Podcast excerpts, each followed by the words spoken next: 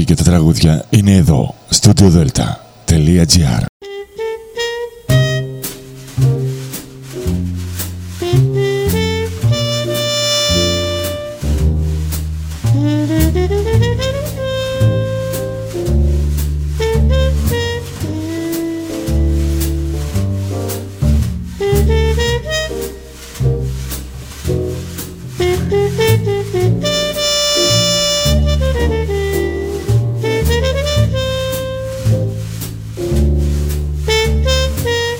Καλησπέρα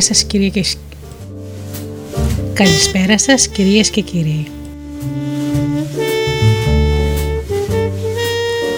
Είναι η εκπομπή «Άνθρωποι και ιστορίες» με τη Γεωργία Αγγελή. Ζωντανά από το στούντιο Δέλτα, το ραδιόφωνο της καρδιάς μας.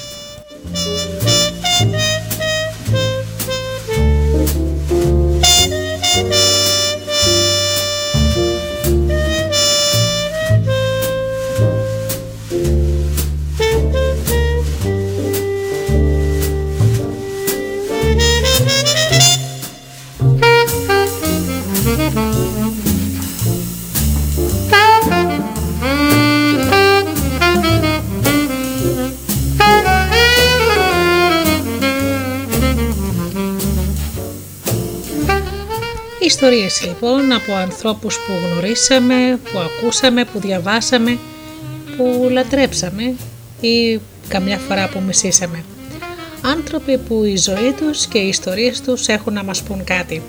Αυτό είναι το θέμα της εκπομπής «Άνθρωποι και ιστορίες».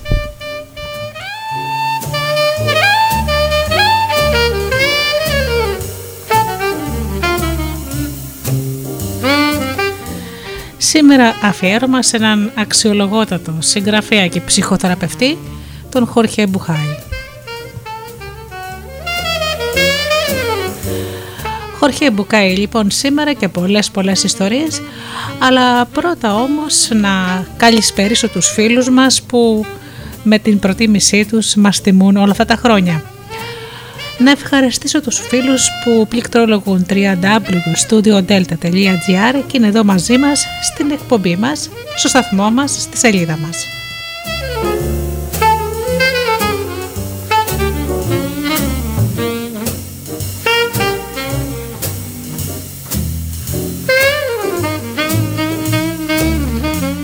Να ευχαριστήσω και τους φίλους που μας ακούν από τις μουσικές σελίδες και τα portals στα οποία φιλοξενούμαστε.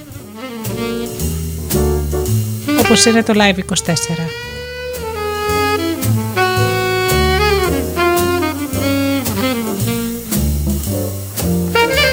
Επίσης να καλησπερίσω τους φίλους που μας ακούν από κινητά και tablets.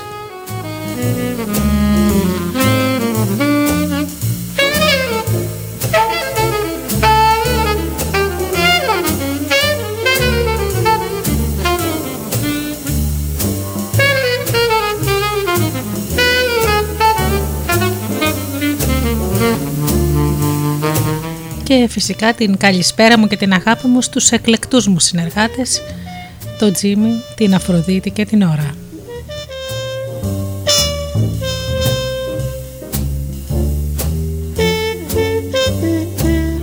Μουσική λοιπόν για τη συνέχεια και ξεκινάμε αμέσως μετά με ιστορίες του Μπουκάι που θα μας ταξιδέψουν και θα μας προβληματίσουν. Ίσως μας κάνουν να σκεφτούμε ή να νοσταλγήσουμε κάτι. Πάντως όλες οι ιστορίες του Μπουκάι μιλούν στην καρδιά. Πάμε λοιπόν μετά τη μουσική.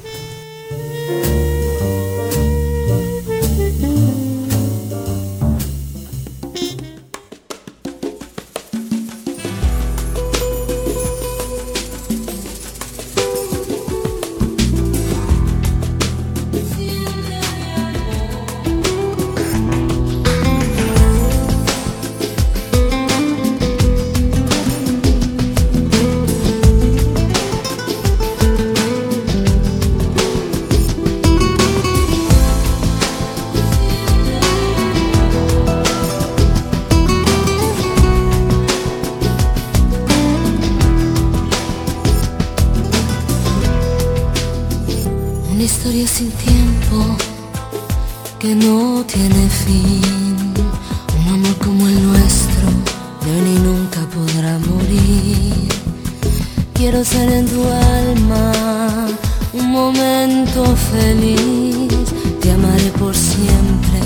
viviré dentro de ti. En los días de dolor, siente mi amor, que vendrá con el viento, que vendrá con el sol. En los ojos de Dios, lejos de ti, me verás en sueños, sentirás mis besos y oirás reír.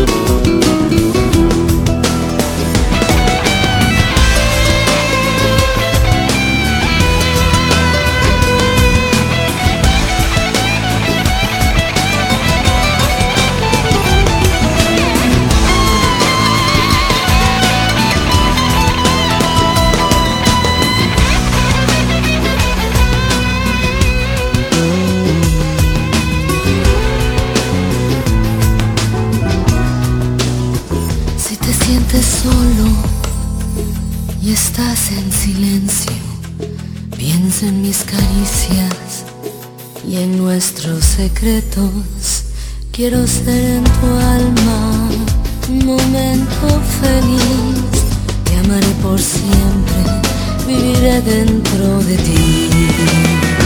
En los días de dolor, siente mi amor, que vendrá con el viento, que vendrá con el sol. En los ojos de Dios, lejos de ti, me verás en sueños, sentirás mis besos, me oirás reír.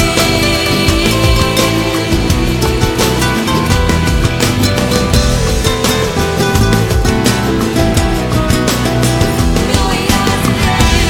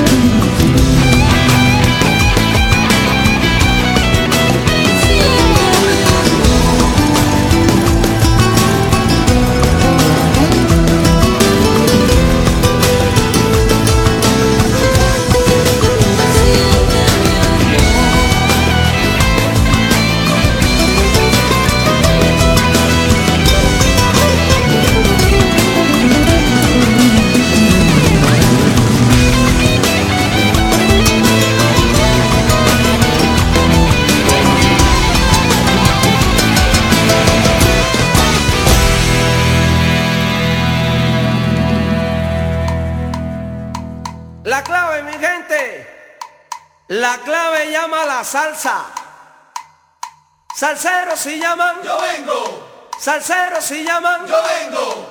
Salseros si llaman, yo vengo. Salseros si llaman, yo vengo.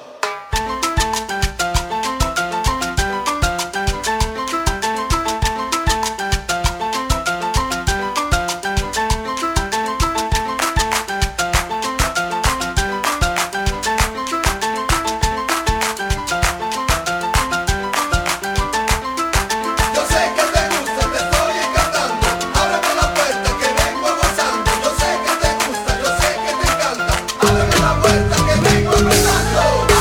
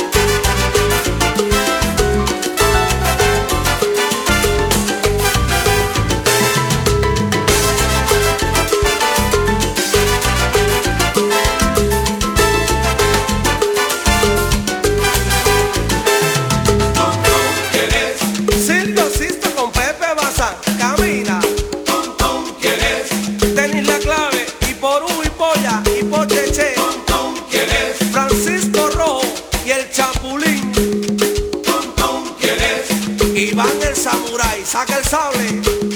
Tom Tom, ¿quién es? Pumbo DJ Tito Valdés. El Puma, Tom, ¿quién es? Compa y Guido, el Chino, Changuito DJ. Tom, ¿quién es? Vaya, Oscar y Miguel Melchionda. Tom Tom, ¿quién es?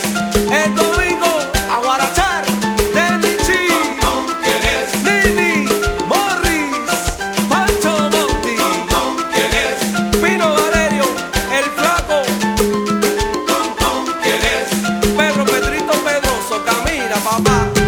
Tom Tom, ¿quién es? Vaya mi gente de Cuba, mi gente de Italia. Tom Tom, ¿quién es? Qué rico, qué rico. Sube. Vengo caminando suave, suave, suavecito, mami. Como te gusta, a ver que voy, a ver que voy echando, voy caminando, bailando salsa, con los salseros. Camina.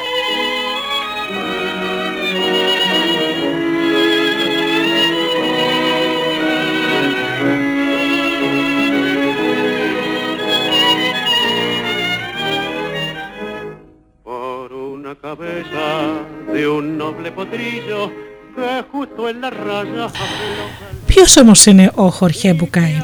Ο Χορχέ Μπουκάι λοιπόν είναι γιατρός ψυχοθεραπευτής της σχολής Gestalt και συγγραφέας γεννημένος στην Αργεντινή. Γεννήθηκε στις 30 Οκτωβρίου του 1949. Τα βιβλία του έχουν πωλήσει περισσότερο από 2 εκατομμύρια αντίτυπα σε όλο τον κόσμο και έχουν μεταφραστεί σε περισσότερες από 17 γλώσσες. Στην Ελλάδα τα βιβλία του κυκλοφορούν από τις εκδόσεις Όπερα.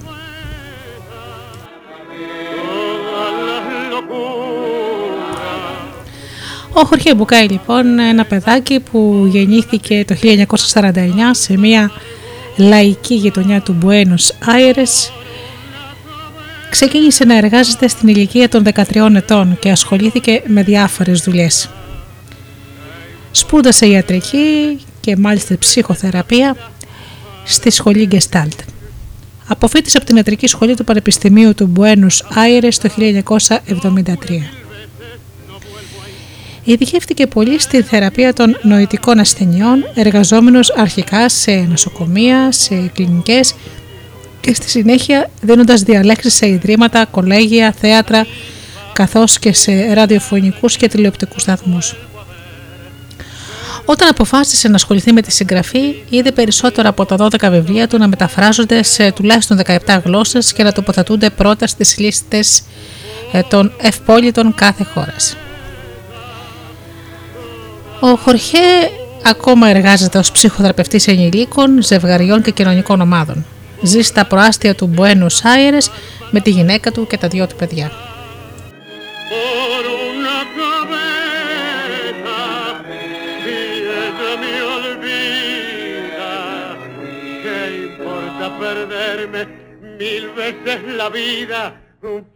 Ενδεικτικά να πούμε μερικά βιβλία του: Γράμματα στην Κλαούντια που κυκλοφορεί στην Ελλάδα από τις εκδόσεις Όπερα, επίσης το Ιστορίες για να σκεφτείς, από την αυτοεκτίμηση στον εγωισμό, Να βλέπεις τον έρωτα, Ο δρόμος της αυτοεξάρτησης, Ο δρόμος της συνάντησης, Ο δρόμος των δακρύων, Ο δρόμος της ευτυχίας, Να σου πω μια ιστορία, Από την άγνοια στη σοφία, Βασίσου πάνω μου, Ο μύθος της θεάς τύχης, ο νικητής του πρέμιο de novela Cuidad de Dorevegia, ο αλυσοδεμένος ελέφαντας και πολλά άλλα ακόμα.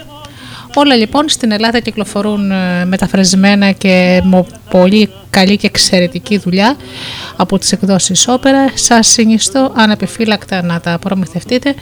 Είναι όλα τους ξεχωριστά και σίγουρα εκεί μέσα θα βρείτε απαντήσεις σε πολλά θέματα που σας απασχολούν.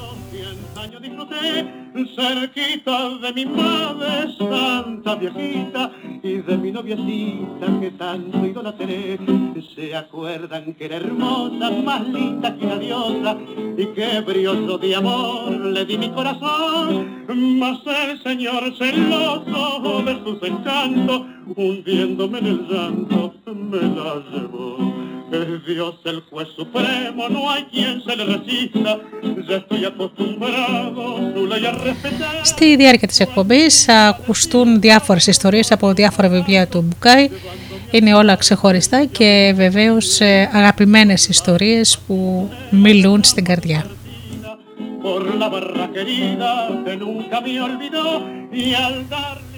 Ξεκινάμε λοιπόν με μια όμορφη ιστορία, το «Αποδεσμεύσου για να ζήσεις», η οποία ιστορία είναι στο βιβλίο «Ο τρόμος των δακρύων».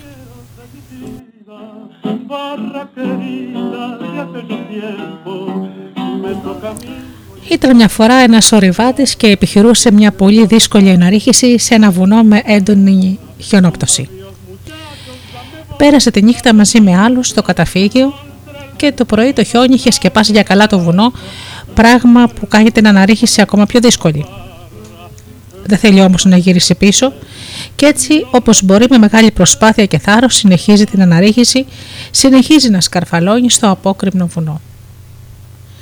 Μέχρι κάποια στιγμή, ίσως από κακό υπολογισμό, ίσως γιατί η κατάσταση ήταν πραγματικά δύσκολη, πάει να στερεώσει στον πάσαλο το σκοινί της ασφαλείας και του γλιστράει ο γάντζος. Ο ορειβάτης συγκρεμίζεται και αρχίζει να κατρακυλάει στο βουνό χτυπώντας άγρια στα βράχια, ενώ παράλληλα το χιόνι πέφτει πυκνό. Από μπροστά του βλέπει να περνάει όλη του η ζωή. Είναι σε εξαιρετικά μεγάλο κίνδυνο, κλείνει τα μάτια περιμένοντας το χειρότερο και ξαφνικά νιώθει στο πρόσωπό του ένα χτύπημα από σκοινί. Χωρίς καθόλου να σκεφτεί, πιάνεται από το σκοινί με μια ενστικτώδη κίνηση και ποιος ξέρει γιατί, το σκοινί αυτό μπορεί να έμεινε εκεί κρεμασμένο από κάποιον πάσαλο. Και αν είναι έτσι, θα μπορέσει να τον κρατήσει και να σταματήσει την πτώση του. Κοιτάζει προς τα πάνω, αλλά το μόνο που βλέπει είναι η χιονοθύελλα και το πυκνό χιόνι που πέφτει πάνω του. Τα δευτερόλεπτα μοιάζουν αιώνες, σε αυτό το κατρακύλισμα που γίνεται όλο και πιο γρήγορο και μοιάζει να μην τελειώνει. Ξαφνικά το σκοινί τεινάζεται και νιώθει αντίσταση. Ο ορειβάτης δεν βλέπει τίποτα. Ξέρει όμως ότι προς το παρόν έχει σωθεί. Το χιόνι πέφτει ασταμάτητα και αυτός εκεί δεμένος με το σκοινί, μέσα στο φοβερό κρύο, κρεμασμένος από ένα κομμάτι λινάρι που τον κρατάει για να μην τσακιστεί, πέφτοντας στη χαράδρα ανάμεσα στα βουνά. Προσπαθεί να δει τι υπάρχει γύρω του, αλλά μάτια, δεν ξεχωρίζει τίποτα. Φωνάζει 2-3 φορές, αλλά καταλαβαίνει ότι δεν υπάρχει περίπτωση να τον ακούσει κανένας. Η πιθανότητα να σωθεί είναι απειροελάχιστη και να δουν ότι λείπει δεν θα μπορέσει ποτέ κανείς να ανεβεί και να ψάξει γι' αυτόν πριν σταματήσει η χιονοθύελλα. Αλλά και τότε ακόμη πώς να ξέρουν ότι βρίσκεται κραμασμένος σε έναν γκρεμό. Αντιλαμβάνεται πως αν δεν κάνει κάτι γρήγορα θα είναι το τέλος του. Τι να κάνει όμως? Θα μπορούσε ίσως να σκαρφαλώσει προς τα πάνω και να προσπαθήσει να φτάσει στο καταφύγιο αμέσως, όμως καταλαβαίνει πως κάτι τέτοιο είναι αδύνατο. Ξαφνικά ακούει μια φωνή από μέσα του που του λέει «Λύσου». Μπορεί να είναι η φωνή του Θεού ή η φωνή της εσωτερικής σοφίας. Μπορεί όμως να είναι κάποιο κακό πνεύμα ή παρέστηση. Ακούει πάντως τη φωνή να επιμένει «Λύσου, λύσου».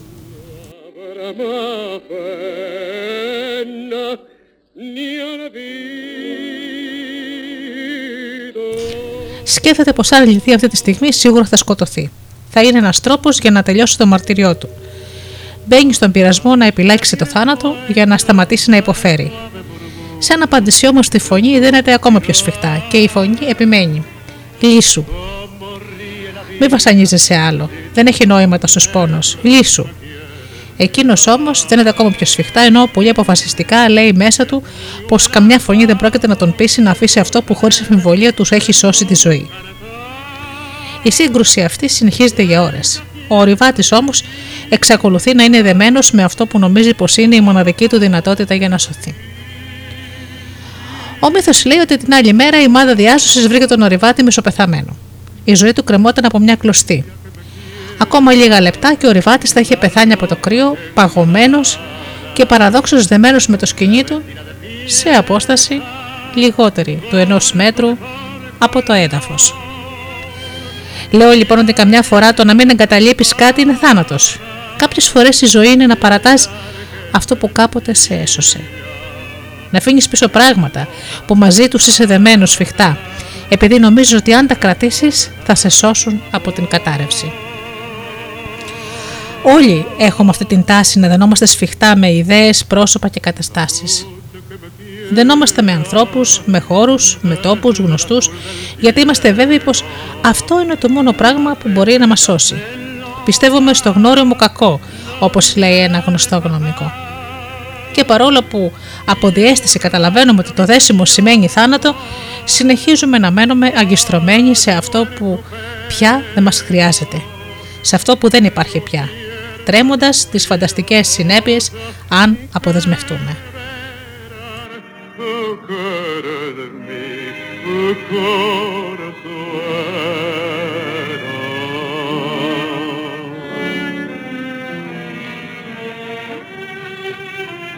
El día que me quiera no habrá más que armonía, será clara la aurora y alegre el manantial, traerá quieta la brisa rumor de melodía y nos darán las fuentes su canto de cristal.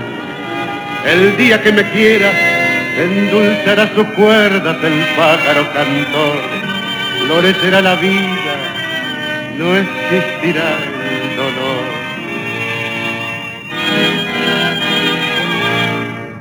La noche que me quiera, desde el azul del cielo, las estrellas enlocan. Η επόμενη ιστορία έχει να κάνει με την αναγνώριση και την εκτίμηση των άλλων.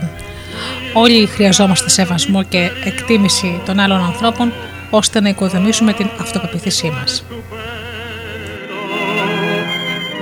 Η ιστορία λοιπόν λέει για ένα παιδί που πήγε να ζητήσει τη βοήθεια ενός σοφού.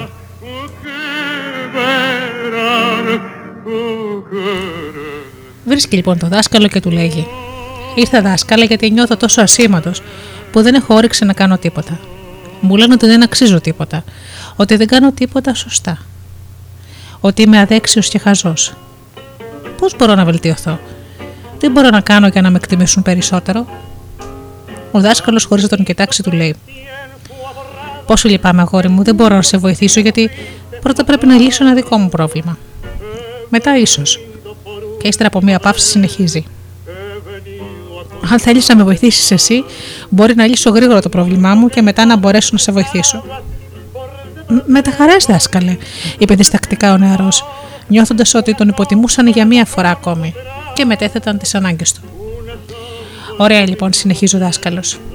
Έβγαλε ένα δαχτυλίδι που φορούσε στο αριστερό του χέρι και το έδωσε στο αγόρι λέγοντας: «Πάρε αυτό το άλογο που είναι εκεί έξω και τρέξει στην αγορά. Πρέπει να πουλήσω αυτό το δαχτυλίδι για να πληρώσω ένα χρέος. Είναι ανάγκη να πάρεις όσα περισσότερα χρήματα μπορείς με αυτό. Και με κανένα τρόπο μη δεχτείς λιγότερα από ένα χρυσό φλουρί. Πήγαινε και έλα με το χρυσό φλουρί όσο πιο γρήγορα γίνεται». Ο νεαρός πήρε το δακτυλίδι και έφυγε. Μόλις έφτασε στην αγορά, άρχισε να προσφέρει το δακτυλίδι στους εμπόρους που το κοίταζαν με κάποιο ενδιαφέρον, ώσπου ο νεαρός έλεγε τι ζητούσε γι' αυτό. Όταν το παιδί έλεγε ένα χρυσό φλουρί, όλοι γελούσαν. Όλοι του γυρνούσαν τις πλάτες και μόνο ένας γέροντας φάνηκε αρκετά ευγενικός για να πει στον κόπο να του εξηγήσει ότι ένα χρυσό φλουρί ήταν πάρα πολύ για ένα δακτυλίδι. Θέλοντας λοιπόν να βοηθήσει, ένας του πρόσφερε ένα σημαίνιο νόμισμα και ένα μπακερένιο τάσι. Όμως ο νεαρός είχε οδηγίες να μην δεχτεί λιγότερα από χρυσό φλουρί και έτσι απέρριψε την προσφορά. Αφού λοιπόν προσπάθησε να πουλήσει το κόσμημα σε όποιον συνάντησε στον δρόμο του στην αγορά, και σίγουρα θα ήταν πάνω από 100 άτομα, παραδέχτηκε την αποτυχία του, καβάλισε το άλογο και γύρισε πίσω. Πόσο θα ήθελε ο νεαρός να είχε ένα χρυσό φλουρί για να το δώσει στο δάσκαλο και να γλιτώσει από το πρόβλημά του. Έτσι θα έπαιρνε και αυτό τη συμβουλή που χρειαζόταν από το δάσκαλο. Μπήκε μέσα στην κάμαρη. «Δάσκαλε», είπε, «λυπάμαι. Είναι αδύνατο να τα καταφέρω. Ίσως να μπορούσα να πάρω 2-3 σημαίνια νομίσματα. Όμως νομίζω ότι δεν μπορώ να γελάσω κανέναν για την πραγματική αξία του δαχτυλιδιού». «Αυτό που είπες είναι πολύ σημαντικό, νεαρέ μου φίλε», απάντησε χαμογελαστός ο δάσκαλος. «Πρέπει πρώτα να μάθουμε την αληθινή αξία του δαχτυλιδιού». Καβάλισε λοιπόν πίσω το άλογο και τρέξε στο κοσμηματοπόλι. Ποιος άλλος θα μπορούσε καλύτερα να μας πει?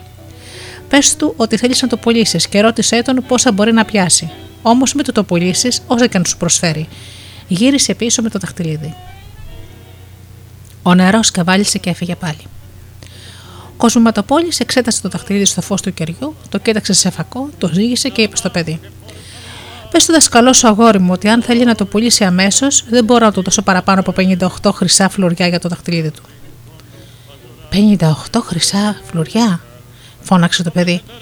«Ναι, βέβαια με λίγη υπομονή θα μπορούσαμε να βγάλουμε γύρω στα 70 χρυσά φλουριά, όμως αν είναι επίγον». Ο νεαρός έτρεξε συγκινημένος στο σπίτι του δασκάλου να του πει τα καθέκαστα. «Κάθεσε», του είπε ο δάσκαλος όταν τον άκουσε. «Είσαι κι εσύ σαν αυτό το δαχτυλίδι. Ένα πολύτιμο και μοναδικό κόσμημα. Και σαν τέτοιο πρέπει να σε εκτιμήσει ένας αληθινά ειδικός. Γιατί στη ζωή σου γυρίζεις εδώ και εκεί ζητώντας να σε εκτιμήσει ο καθένας στην πραγματική σου αξία». Και με αυτά τα λόγια έβαλε πάλι το δαχτυλίδι στο μικρό του δάχτυλο του αριστερού του χεριού. Yo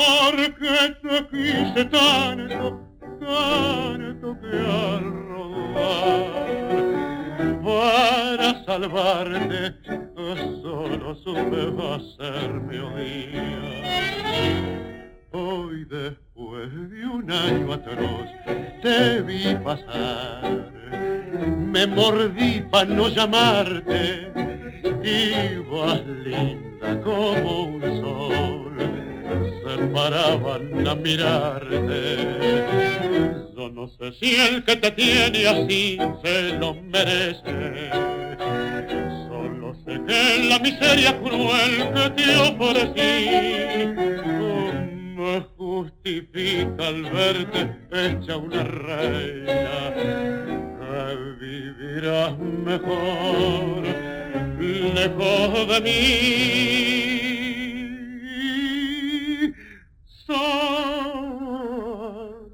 De mi vida fui un fracasado y en mi caída busqué dejarte a un lado porque te quise tanto, tanto que a robar para salvarte yo solo supe hacerme odiar.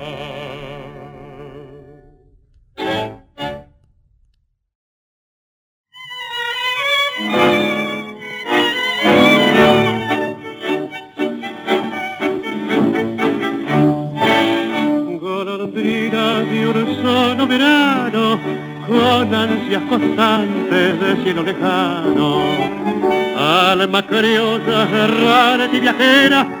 Querer detenerla es una quimera, golondrina con fiebre en las alas, peregrina, borracha de emoción, siempre sueña con otros caminos. Ας ακούσουμε λοιπόν ένα απόσπασμα από ένα άλλο βιβλίο του Χορχέ Μπουκάι, από την αυτοεκτίμηση στον εγωισμό, εκδόσεις Όπερα.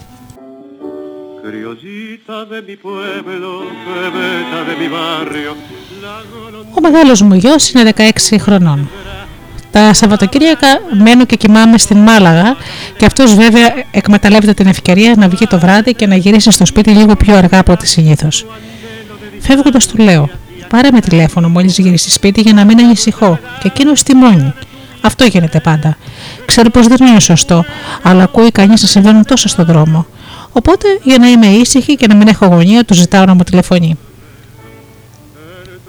Και για να του μάθεις να φοβάται. Αλλιώς πώς θα μάθει κάποιος στα παιδιά του ότι πρέπει να φοβούνται? Γι' αυτό και κάνει αυτά τα πράγματα. Ωστόσο είναι πολύ ενδιαφέρον το παράδειγμα. Όταν διαβάζει κανείς καθημερινά στις εφημερίδες όσα γίνονται, πώς μπορεί να μην φοβηθεί για τα αγαπημένα του πρόσωπα? Είναι δυνατόν να μην νιώθει φόβο? Είναι όμως απολύτως βέβαιο ότι μεταδίδει αυτό το φόβο και στα παιδιά του. Ασφαλώς, και ξέρεις γιατί. Έχει σημασία να το ξέρεις. Είδαμε ότι ο τρόμος είναι αυτόματη αντίδραση. Δεν χρειάζεται νοημοσύνη, καθώς είναι ένα συναίσθημα που προέρχεται από την πιο ζωώδη πλευρά του ανθρώπου. Ένα ζώο βλέπει ένα άλλο μεγαλύτερο να του γρυλίζει απειλητικά και τρομάζει. Δεν είναι ανάγκη να σκεφτεί θα μεταγκώσει ή δεν θα μεταγκώσει. Είναι ή δεν είναι δεμένο. Όταν πηγαίνω βόλτα το σκύλο μου και μέσα από τα κάγκελα ενός σκύπου εμφανίζεται ένας άλλος που του γριλίζει και του γαβγίζει, ο δικός μου τρομάζει. Και όχι γιατί σκέφτεται, λες να πέσουν τα κάγκελα. Ο τρόμος είναι φυσιολογική αντίδραση. Ωραία λοιπόν. Όταν εξελιχθεί ο τρόμος, εμφανίζεται ο φόβος, που δεν είναι πια ενστικτώδης. Αλλά το είπαμε και αυτό. Νοητική αντίδραση. Άρα, εμείς τα παιδιά μας και τα παιδιά των παιδιών μας δεν γεννηθήκαμε με φόβο, γεννηθήκαμε με τη δυνατότητα να τρομάζουμε. Αυτή την ίδια δυνατότητα που έχουν ο σκύλος και η γάτα, το μικρό πουλάκι. Όλους μας τους φόβους τους μάθαμε. Κανένας δεν ήταν έμφυτος. Μάθαμε να φοβόμαστε γιατί έτσι μας δίδαξαν και οι πρώτοι μας δάσκαλοι ήταν ο μπαμπάς και η μαμά μας. Βγάζει μάτι, αρχίζοντας με κάποια φοβιστικά πράγματα που εμείς οι γονείς λέμε στα παιδιά μας ατιμωρητοί, όπως για παράδειγμα να προσέχεις. Και γιατί είναι φοβερό να τους λες κάτι τέτοιο? Γιατί το να προσέχεις σημαίνει να φοβάσαι. Ο κόσμος είναι επικίνδυνος ή φρόντισε να μην σου συμβεί τίποτα. Και πάνω απ' όλα γιατί υποδηλώνει ένα μακάβριο μήνυμα. Πρόσεχε, γιατί αν σου συμβεί κάτι, εγώ δεν θα το αντέξω. Όλα αυτά όμως τα λέει κάποιος για να προλάβει το κακό. Ναι, μπορεί να είναι έτσι. Ωστόσο δεν προειδοποιεί, τρομάζει. Η πρόληψη είναι κάτι περισσότερο από θέμα συμβουλών και προειδοποιήσεων. Είναι να δείξεις στον άλλον πώς έχουν τα πράγματα. Να του εξηγήσεις τι είναι, να δείξεις στον άλλον τι μπορεί να του συμβεί και τι μπορεί να κάνει για να το αποφύγει. Το γεγονός ότι την ώρα που φεύγω από το σπίτι η μητέρα μου μου λέει να προσέχεις έτσι, δεν είναι πια από ευγένεια, είναι προσπάθεια να μου φορτώσει ένα ακόμη βάρος. Πρέπει να προσέχω, αλλιώς θα στενοχωρηθεί η μαμά μου.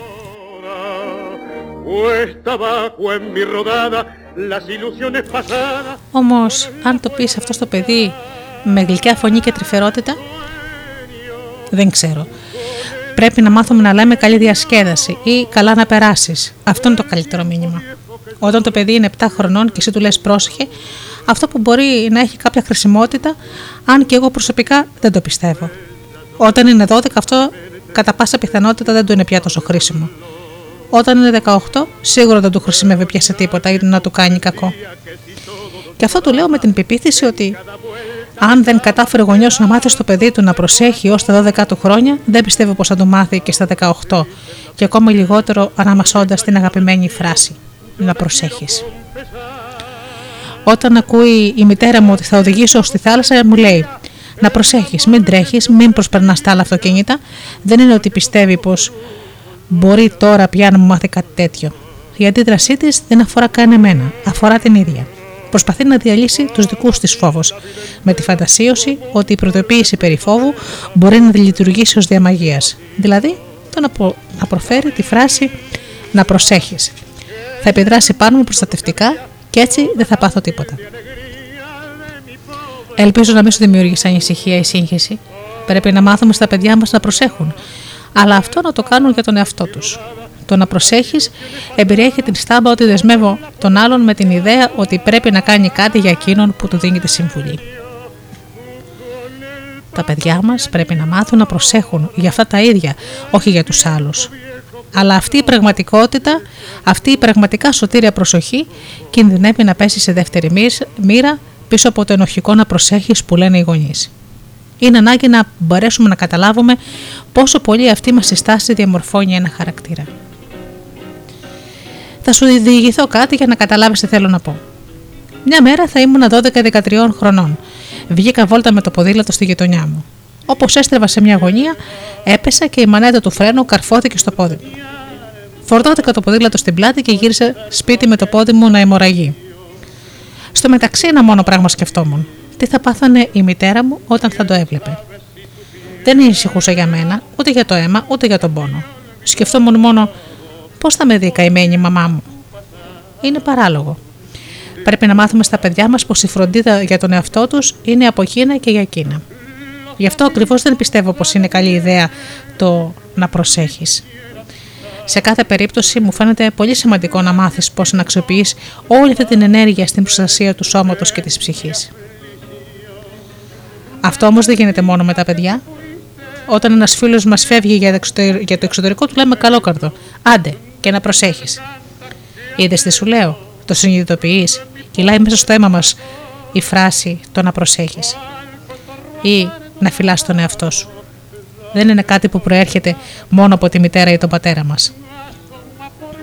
Μια αρκετά ηλικιωμένη κυρία με την οποία είχα κάποτε μια συζήτηση μου είπε πως όταν ήταν μικρή η μητέρα της δεν της είπε ποτέ πρόσεχε. Τραβούσε μόνο λίγο με το δάχτυλό της στο κάτω βλέφαρο και της έλεγε «φρόνημα». Της είπα πως η ιστορία είναι πάντα η ίδια και δεν μετράει η λέξη αλλά η συμπεριφορά. Αν γνωρίσουμε την αγωγή που έχουν λάβει και τον τρόπο με τον οποίο λειτουργούν τα παιδιά, οι σύντροφοι ή οι άνθρωποι του περιβάλλοντός μας, τότε ποιο είναι το νόημα της φράσης στη σκάλα του αεροπλάνου? Θα προσέχεις αγαπόλα με, έτσι? Τι υποτίθεται πως θέλει κάποιος να πετύχει με αυτό? Μπορεί κάποιος να κάνει κάτι, γιατί ο άλλος του είπε την τελευταία στιγμή. Θα προσέχεις αγαπούλα? Δεν το νομίζω και η αλήθεια είναι ότι δεν το πιστεύω κιόλας. Μάλιστα σχεδόν θυμώνω όταν το σκέφτομαι. Πρέπει όμως να καταλάβουμε ότι αυτά τα μηνύματα της τελευταίας στιγμής δίνονται εξαιτίας της ανάγκης που έχει ο καθένας από εμάς να εξορκίσει τους φόβους του. Κανείς δεν λέει πρόσχε επειδή πιστεύει ότι έτσι θα προστατεύσει τον άλλον, ούτε το λέει γιατί σκέφτεται πως ο άλλος θα προσέχει επειδή τον προειδοποιήσει.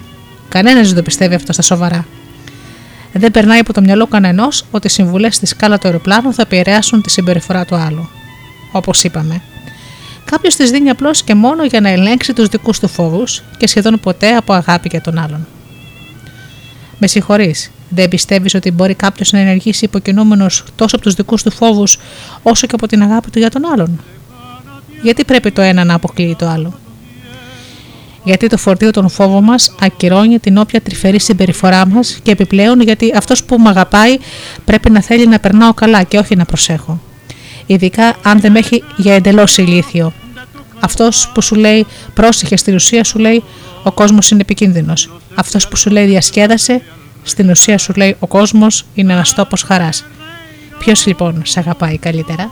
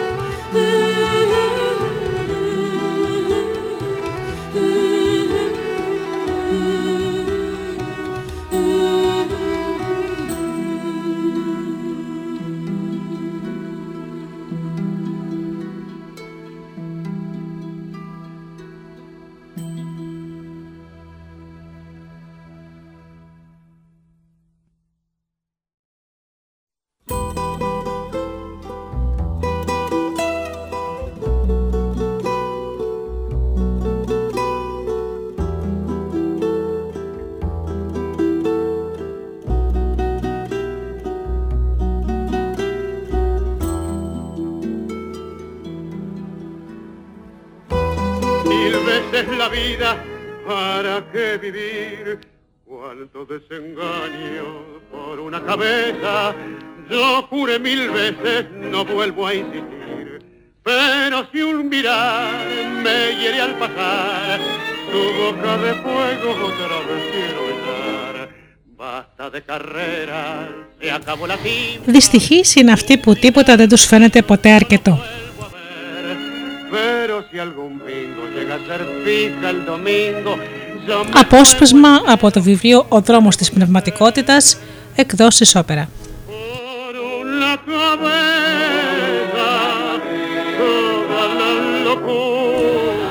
Ο Μπντεραμάνο Τρίτος, ο σχεδόν παντοδύναμος χαλίφης της Κόρντομπα του 10ου αιώνα, έλεγε: «Κυβερνάω πάνω από 50 χρόνια και έχω στον οργητικό μου νίκες και περιόδους ειρήνης. Οι υπήκοοι μου με αγαπάνε, οι εχθροί μου με φοβούνται και οι σύμμαχοί μου με σέβονται. Με μια μου λέξη, οι εχθροί μου, τα πλούτη, οι τιμές, η εξουσία και οι απολαύσεις απλώνονται στα πόδια μου. Δεν υπάρχει κοσμική τελετή που να μου ξέφυγε, ούτε αρρώστια που να άντεξε στη δύναμή μου. Μια τέτοια ζωή που έζησα, κατέγραψα επιμελώς τις μέρες της γνήσιας και ολοκληρωτικής ευτυχίας που απόλαυσα. Ανέρχονται σε 14.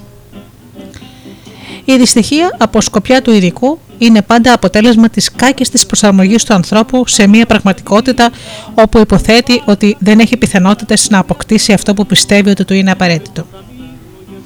Δυστυχείς είναι όσοι αντί να αντιμετωπίζουν την πραγματικότητα προσπαθούν να την αποφεύγουν. Δυστυχείς είναι όσοι αντί να θέτουν τις προσπάθειες και την ενεργητικότητά τους στην υπηρεσία της επίλυσης ενός προβλήματος προτιμούν να αρνούνται τόσο την ύπαρξή του όσο και τις περιστάσεις που το δημιούργησαν. Δυστυχείς είναι όσοι αντί να αποδεχτούν τον πόνο μιας ματέωσης ή απώλειας γεμίζουν τη ζωή τους με υποκατάστατα και περισπασμούς για να μην τον σκέφτονται. Δυστυχείς είναι όσοι αρνούνται ότι δεν είναι δυνατόν να είναι σε όλους αρεστοί και γι' αυτό επινοούν να επιδεικνύουν ένα ευχάριστο προσωπείο στους ανθρώπους που τους περιβάλλουν. Δυστυχείς είναι όσοι θεωρούν ότι η πραγμάτωσή τους εξαρτάται από το τι κάνουν ή σκέφτονται οι άλλοι. Δυστυχείς είναι τέλος αυτοί που τίποτα δεν τους φαίνεται ποτέ αρκετό. Δώστε σε έναν άνθρωπο όλα όσα επιθυμεί και την ίδια στιγμή θα σκεφτεί ότι όλα αυτά δεν είναι πια όλα.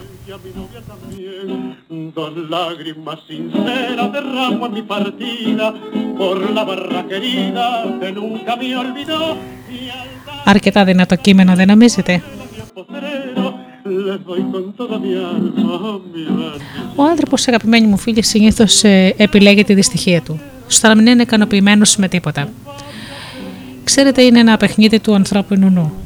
Να ξεχνάμε τα πράγματα που έχουμε και να τα σπρώχνουμε στο πίσω μέρος του μυαλού μας, ενώ μπροστά να είναι διαρκώς αυτά τα πράγματα που μας λείπουν. Έτσι, το μόνο που καταφέρνουμε, αγαπημένοι μου φίλοι, είναι να είμαστε διαρκώς δυστυχείς και να περνούν οι μέρες κυνηγώντας πράγματα που ίσως δεν πρόκειται να τα αποκτήσουμε και ποτέ. Αν σταματήσουμε μια στιγμή και αρχίσουμε και υπολογίζουμε τα πράγματα που έχουμε, θα αισθανθούμε ευτυχείς. Όμως πόσοι το κάνουν αυτό? Όσοι το κάνουν όμως, αγαπημένοι μου φίλοι, γεμίζουν από ευγνωμοσύνη και από καθάρια χαρά. Είναι καταπληκτικό το πώς μπορεί να σου δώσει φτερά, να σου δώσει ζωή και φως η σκέψη ότι έχεις τα πάντα. Από τα 100 πράγματα λοιπόν που μπορεί να πάρει ένας άνθρωπος, έχεις τα 90. Σκέψου τα 90, μη σκέφτεσαι τα 10, γιατί θα είσαι πάντοτε μα πάντοτε δυστυχής. Σε αυτό το κομμάτι από το βιβλίο του Μπουκάι περιγράφεται με πολύ μεγάλη σαφήνεια και εμείς πρέπει να βάλουμε στο μυαλό μας ότι πρέπει να είμαστε ευγνώμονες για όσα έχουμε, ή αλλιώς η ζωή θα είναι πάρα μα πάρα πολύ σκληρή μαζί μας.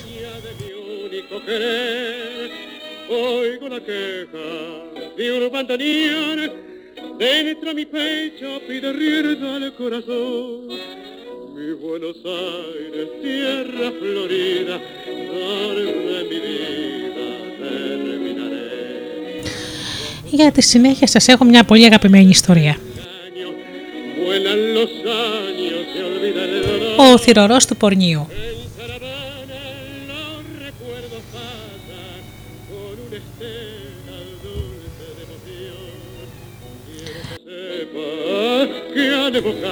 Ο Μπουκάι λέει ότι αυτή η ιστορία υπάρχει μέσα στο Ταλμούδ.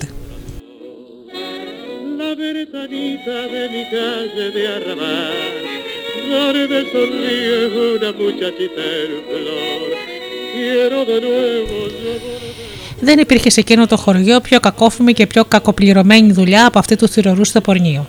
Όμως τι άλλο να έκανε εκείνος ο άνθρωπος? πράγματι. Ποτέ δεν έμαθε να γράφει και να διαβάζει, ούτε ήξερε άλλη δουλειά ή κάποια τέχνη. Στην πραγματικότητα ήταν σε εκείνο το πόστο γιατί ο πατέρας του ήταν θυρωρός του Πορνίου πριν από αυτόν και πιο πριν ο πατέρας του πατέρα του. Για δεκαετίες το Πορνίο περνούσε από γονείς σε παιδιά και το ίδιο γινόταν και με το θυρώριο.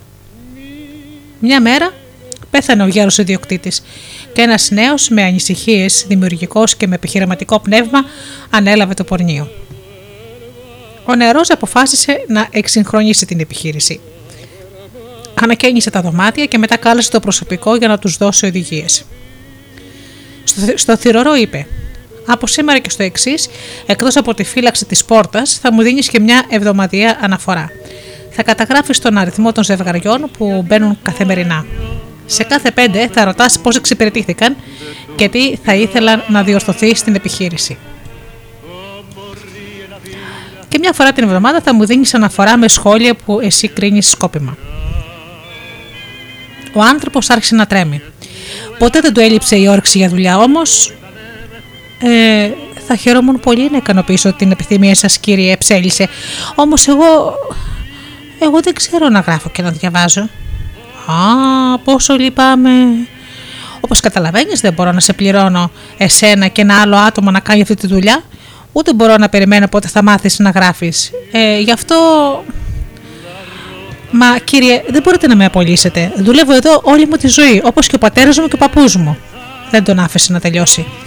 Κοίταξε, το καταλαβαίνω. Όμως δεν μπορώ να κάνω τίποτα. Φυσικά θα αποζημιωθείς με ένα ποσό για να τα απεξέλθεις, ώσπου να βρεις μια άλλη δουλειά.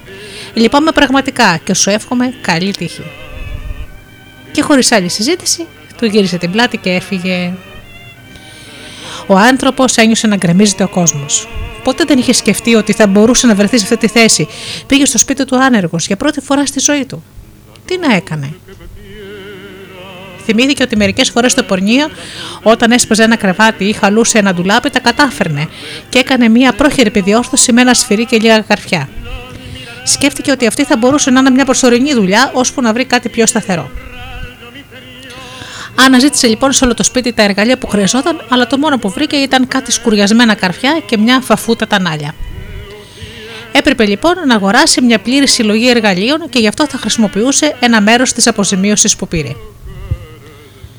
Στη γωνία του δρόμου αντιλήφθηκε ότι στο χωριό του δεν υπήρχε σιδηροπωλείο και θα έπρεπε να ταξιδέψει 2 μέρες με το μουλάρι για να πάει στο πιο κοντινό χωριό και να αγοράσει τα εργαλεία. Και τι πειράζει, σκέφτηκε. Και έτσι ξεκίνησε. Στην επιστροφή κουβαλούσε ένα ωραίο και πλήρες κουτί με εργαλεία.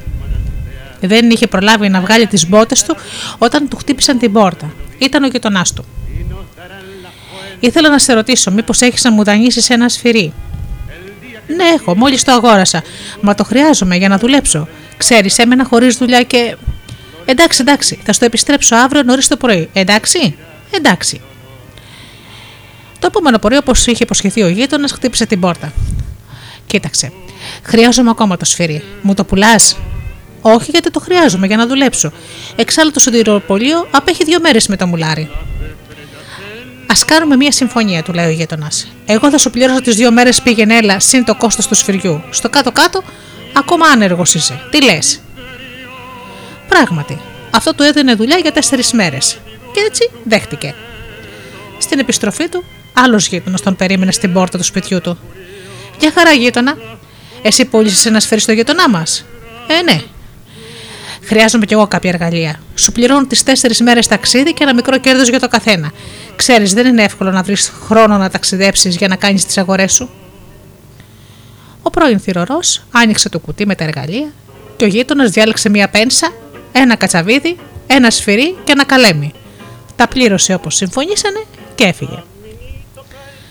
«Δεν είναι εύκολο να βρεις χρόνο για να κάνεις τις αγορές σου». Αυτή η φράση του καρφώθηκε στο μυαλό και τη σκεφτόταν συνέχεια. Αν αυτό ήταν σωστό, πολλοί κόσμος θα χρειαζόταν κάποιον άλλον να ταξιδεύει για να φέρνει εργαλεία. Στο επόμενο λοιπόν ταξίδι αποφάσισε ότι θα ρισκάριζε λίγο κεφάλαιο από την αποζημίωση, αγοράζοντας περισσότερα εργαλεία από όσα είχε πουλήσει. Έτσι θα εξοικονομούσε χρόνο σε ταξίδια. Αυτά λοιπόν τα νέα κυκλοφόρησαν στη γειτονιά και πολλοί γείτονες αποφάσισαν να σταματήσουν να ταξιδεύουν για τις αγορές τους. Μια φορά την εβδομάδα, ο πρώην θυρωρός και νυν έμπορος εργαλείων πήγαινε στο γειτονικό χωριό και αγόραζε ό,τι χρειαζόταν οι πελάτες του. Γρήγορα κατάλαβε ότι αν έβρισκε ένα μέρος να αποθηκεύει τα εργαλεία, θα έκανε λιγότερα ταξίδια και θα είχε μεγαλύτερο κέρδος. Έτσι, νίκησε σε μία αποθήκη. Μετά μεγάλωσε την είσοδο και ύστερα από μερικές εβδομάδες πρόσθεσε και μία βιτρίνα. Έτσι έγινε το πρώτο σιδηροπωλείο του χωριού. Όλοι ήταν ικανοποιημένοι και αγόραζαν στο κατάστημά του. Δεν ήταν ανάγκη πια να ταξιδεύει για το σιδηροπωλείο του γειτονικού χωριού του έστελνε τις παραγγελίες. Είχε γίνει ένας πολύ καλός πελάτης. Με τον καιρό, πολλοί αγοραστές από τα μικρότερα χωριά, πιο απομακρυσμένα, προτιμούσαν το σιδηροπωλείο του και γλίτωναν 2 μέρες ταξίδι. Μια μέρα σκέφτηκε ότι ο φίλος του, ο Τερναδόρος, μπορούσε να κατασκευάζει για αυτόν σφυριά. Και μετά, γιατί όχι, θα μπορούσε να φτιάχνει τανάλιες, πένσες και καλέμια. Ύστερα ήρθαν τα καρφιά και οι βίδες. Και για να με τραβήξει σε μάκρος η ιστορία μας, ας πούμε ότι μέσα σε 10 χρόνια εκείνος ο άνθρωπος είχε γίνει εκατομμυριούχος κατασκευαστής εργαλείων με σκληρή και τίμια εργασία. Και τελικά έφτασε να γίνει ο μεγαλύτερος επιχειρηματίας της περιοχής. Ήταν τόσο ισχυρός που μια μέρα με αφορμή τη νέα σχολική χρονιά αποφάσισε να δωρήσει στο χωριό του ένα σχολείο. Εκτός από ανάγνωση και γραφή, εκεί θα διδασκόταν τέχνες και οι πιο σημαντικές γνώσεις της εποχής. Ο δήμαρχος και ο διοικητής οργάνωσαν μια πολύ μεγάλη γιορτή για τα εγγένεια του σχολείου και ένα σπουδαίο δείπνο προς τιμή του ιδρυτή του. Στο τέλος του δείπνου, ο δημάρχος του παρέδωσε το κλειδί της πόλης. Ο διοικητής τον αγκάλισε και του είπε: «Με μεγάλη ευγνωμοσύνη και περηφάνεια σας ζητάμε να μας κάνετε την τιμή να υπογράψετε την πρώτη σελίδα του βιβλίου των πεπραγμένων του νέου σχολείου». «Η τιμή είναι δική μου», είπε ο άντρας. «Νομίζω ότι πολύ θα μου άρεσε να υπογράψω, όμως δεν ξέρω να διαβάζω, ούτε να γράφω. Είμαι αναλφάβητος». Εσείς αναλφάβητος», είπε ο διοικητής που δεν μπορούσε να το πιστέψει. «Δεν ξέρετε να γράφετε και να διαβάζετε. Μα εσείς δημιουργήσατε μια εμπορική και βιομηχανική αυτοκρατορία, χωρίς να ξέρετε να γράφετε και να διαβάζετε. Μένω έκπληκτος. Αναρωτιέμαι, τι θα μπορούσατε να κάνατε αν ξέρατε γραφή και ανάγνωση?» «Μπορώ να σας απαντήσω», αποκρίθηκε αμέσως ο άνθρωπος ψύχραμα. «Αν ήξερα να διαβάζω και να γράφω, θα ήμουν ακόμα θυρωρός στο Πορνείο».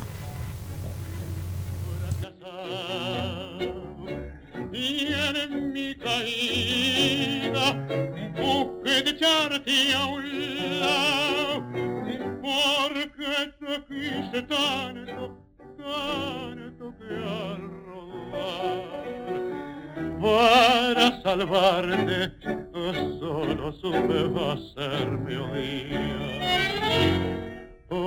después de un año atroz te vi pasar, me mordí para no llamarte, ibas linda como un sol, se paraban a mirarte, yo no sé si el que te tiene así. ¡Sabrosito!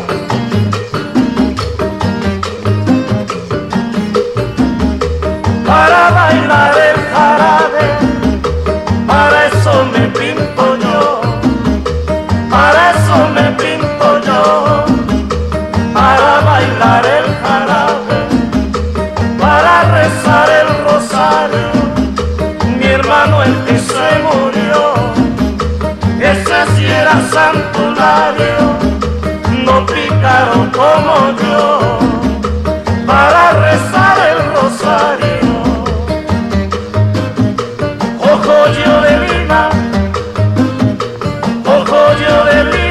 Rama de laurel, como quieres China,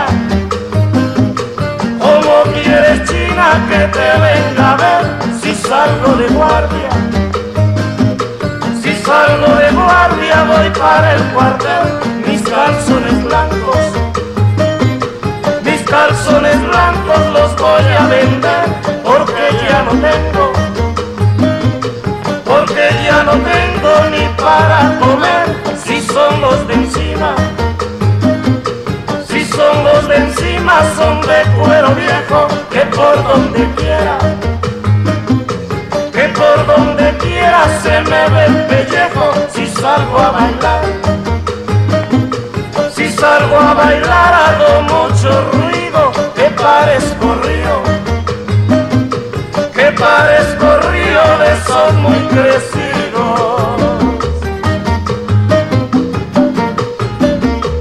Este es el jarabe loco que a los muertos resucita, salen de la sepultura meneando la cabecita.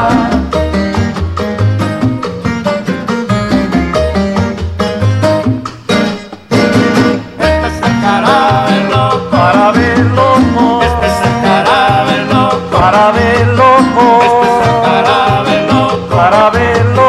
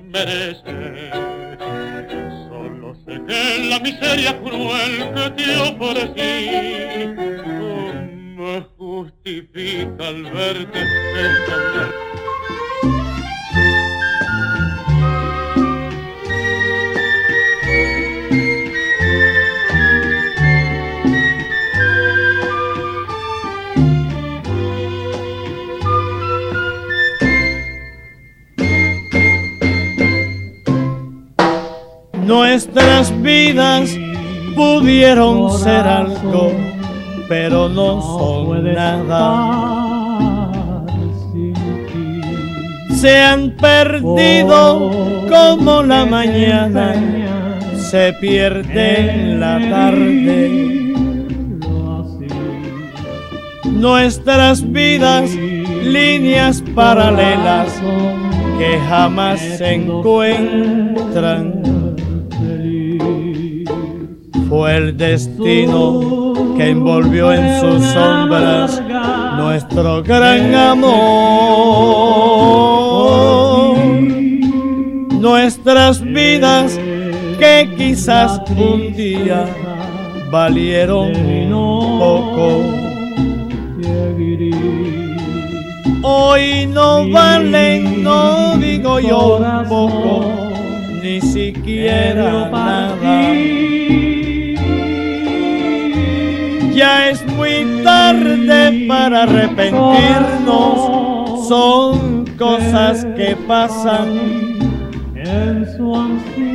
Nuestras vidas no se comprendieron, ya no hay más que hablar.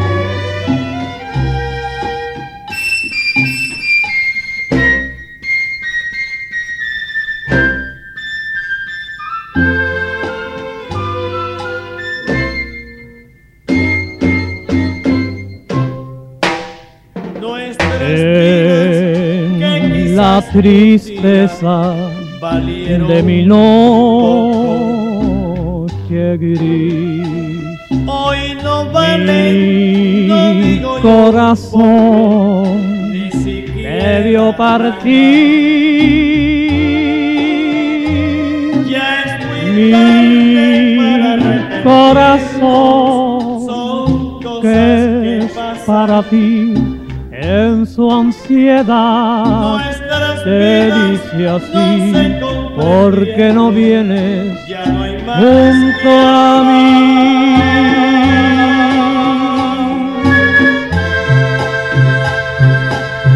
Reina, vivirás mejor lejos de mí. Sal de mi vida. Fui un fracasado y en mi caída hubo que dejarte a un lado, porque te quise tanto. Κάθε φορά που έρχεται κάτι παίρνει τη θέση του προηγούμενου που έπαψε να υπάρχει. Απόσπασμα από το βιβλίο «Ο δρόμος των δακρύων», εκδόσεις Όπερα.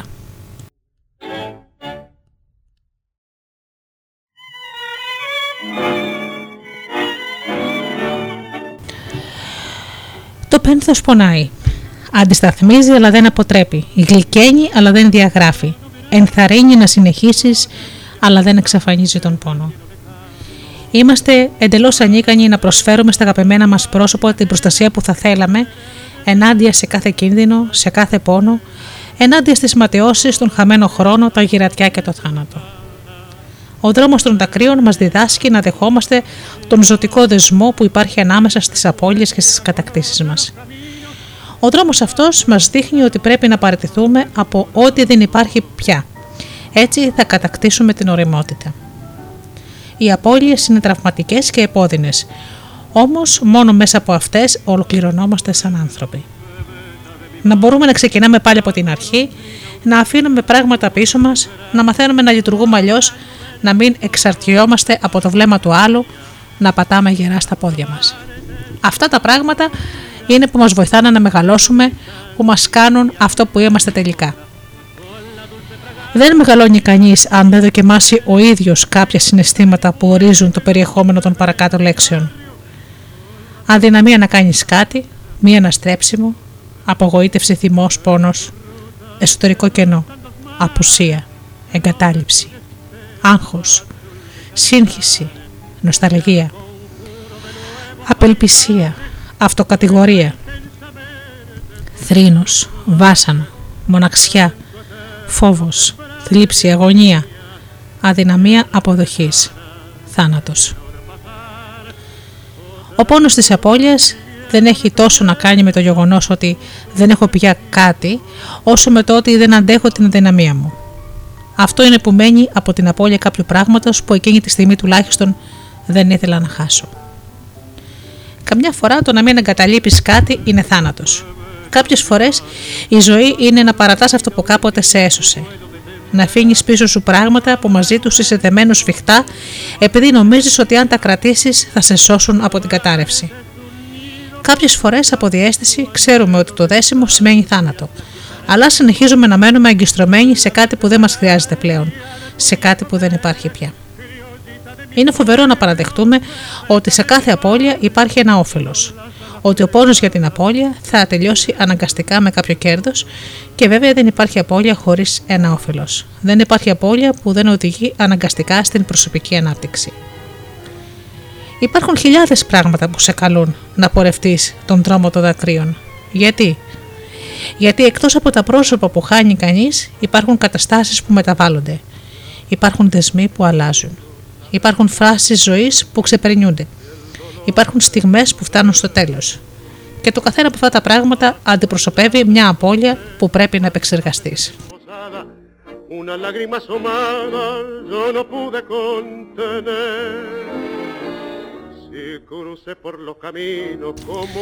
Αν συνειδητοποιήσω ότι όλα μια μέρα θα περάσουν και θα φύγουν, θα καταλήξω να δεχτώ πως είναι δική μου ευθύνη να εμπλουτίζομαι αποχαιρετώντας τα. Είναι οδυνηρό να αφήνουμε πίσω μας πράγματα, πρόσωπα, τόπους και καταστάσεις.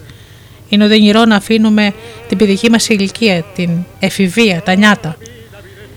Συνειδητοποιούμε ότι όλα μας τα βιώματα καταλήγουν σε μία απώλεια. Χάνουμε ορισμένα πράγματα γιατί μόνο έτσι μπορούμε να κερδίσουμε κάποια άλλα. Οι απώλειες είναι αναγκαίες για την κατάκτηση της ωριμότητας. Οι απώλειες είναι αναγκαίες για να προχωρήσουμε. Όσο περισσότερα μαθαίνω να ξεπερνώ καταστάσεις, πρόσωπα και πράγματα, τόσο ευκολότερη γίνεται η προσωπική μου ανάπτυξη. Όσο περισσότερο αναπτύσσομαι, τόσο μικρότερη στενοχώρια για αυτά που χάνω. Όσο λιγότερο μου ραγίζει την καρδιά αυτό που δεν υπάρχει πια, τόσο καλύτερα θα πορευτώ στον δρόμο που ακολουθεί. Οριμάζοντας, ανακαλύπτω ότι με δική μου απόφαση και με πόνο ψυχής αφήνω κάτι πίσω, δημιουργώντας χώρο για το καινούργιο που επιθυμώ. Υπάρχει ένα πένθος που εκ πρώτης όψεως φαίνεται διαφορετικό από τα άλλα. Πρόκειται για τον πόνο που βιώνουν όσοι φαντάζονται πως θα έρθει η μέρα να αποκτήσουν κάτι. Αλλά κάποια στιγμή προσγειώνονται και συνειδητοποιούν πως αυτό το κάτι ποτέ δεν θα το έχουν. Είναι σαν να βιώνουμε μια απώλεια χωρίς ουσιαστικά να υπάρχει απώλεια. Πενθούμε για κάτι που ποτέ δεν είχαμε. Και αφού δεν το είχαμε, γιατί να πενθούμε? Τι είναι αυτό που χάσαμε? Είχαμε την ψευδαίσθηση, τη φαντασίωση, το όνειρο.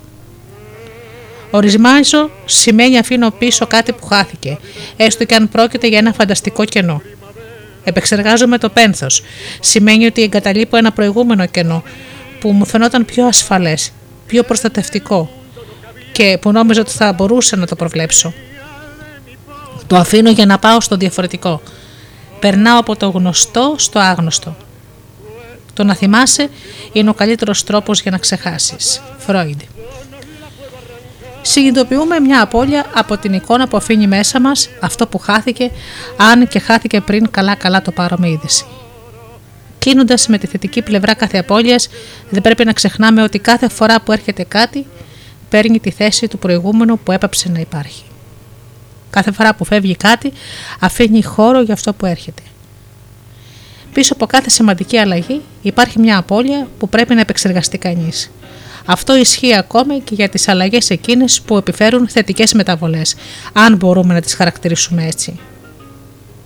Όσο και αν με πονάει να το παραδεχτώ, κάθε μέρα που ξημερώνει είναι επίσης η ιστορία της απώλειας της χθεσινής μου ημέρας, μέχρι την οποία ήμουν αυτός που ήμουνα. Γιατί σήμερα δεν είμαι αυτός που ήμουν χθες και δεν θα ξαναείμαι ποτέ πια.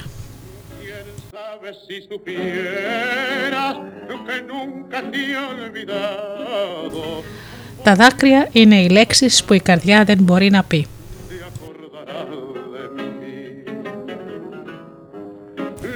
Ακουστήκαν αποσπάσματα από το βιβλίο του Χορχέ Μπουκάι «Ο δρόμος των δακρύων», εκδόσεις Όπερα.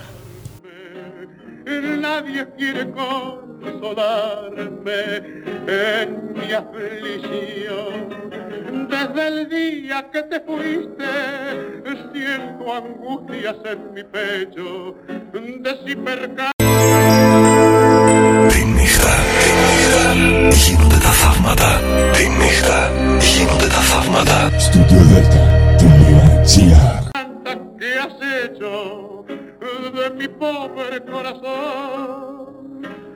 Al cotorro abandonado sale el sol de la mañana. Asoma por... ¡Ajúa!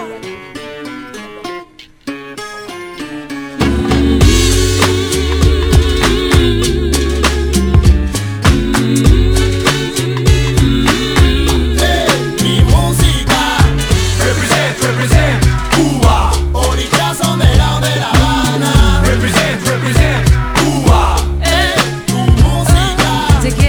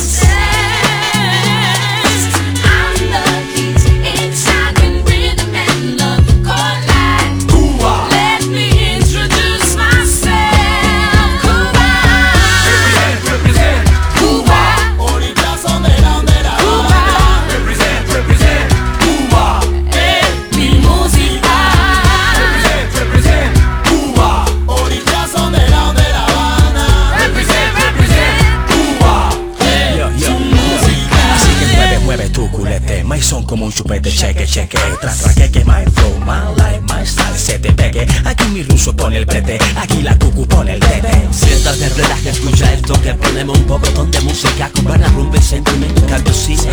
Body ya se pone body, move your body, body, move your body, body.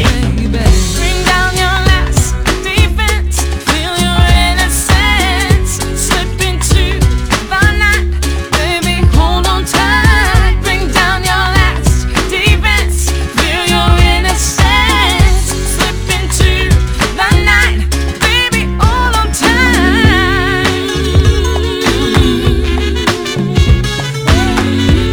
Let me introduce myself, represent Cuba, orillas son de la mera Cuba, represent Cuba, es mi música. Represent Cuba, orillas son de la mera Habana, represent, represent Cuba, es tu música. Everybody report to the dance floor, grab a girl. I never really knew that you could dance like this. She make a man wanna speak Spanish. Como se llama? Bonita, tu casa, su casa. When you move, we can be hypnotized, especially when I look into his eyes. Hey papi, I wanna see you do the dance to the conga. Hey girl, I can see your body moving, and it's driving me crazy.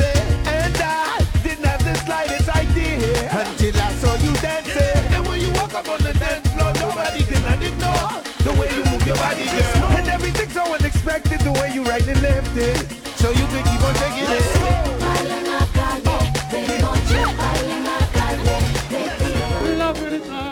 de día. Συνεχίζω με μια πολύ αγαπημένη ιστορία. Ξυλουργείο το 7. Perrito compañero que por tu ausencia no comía al verme solo el otro día también. Ήταν ένα μικρό σπιτάκι, σχεδόν παράγκα, σε ένα αγρόκτημα έξω από την πόλη. Μπροστά είχε ένα μικρό εργαστήριο με κάτι μηχανήματα και εργαλεία. Πίσω, δύο δωμάτια, μια κουζίνα και ένα κακοφτιαγμένο μπάνιο. Ωστόσο, ο Χωακίν δεν είχε παράπονο.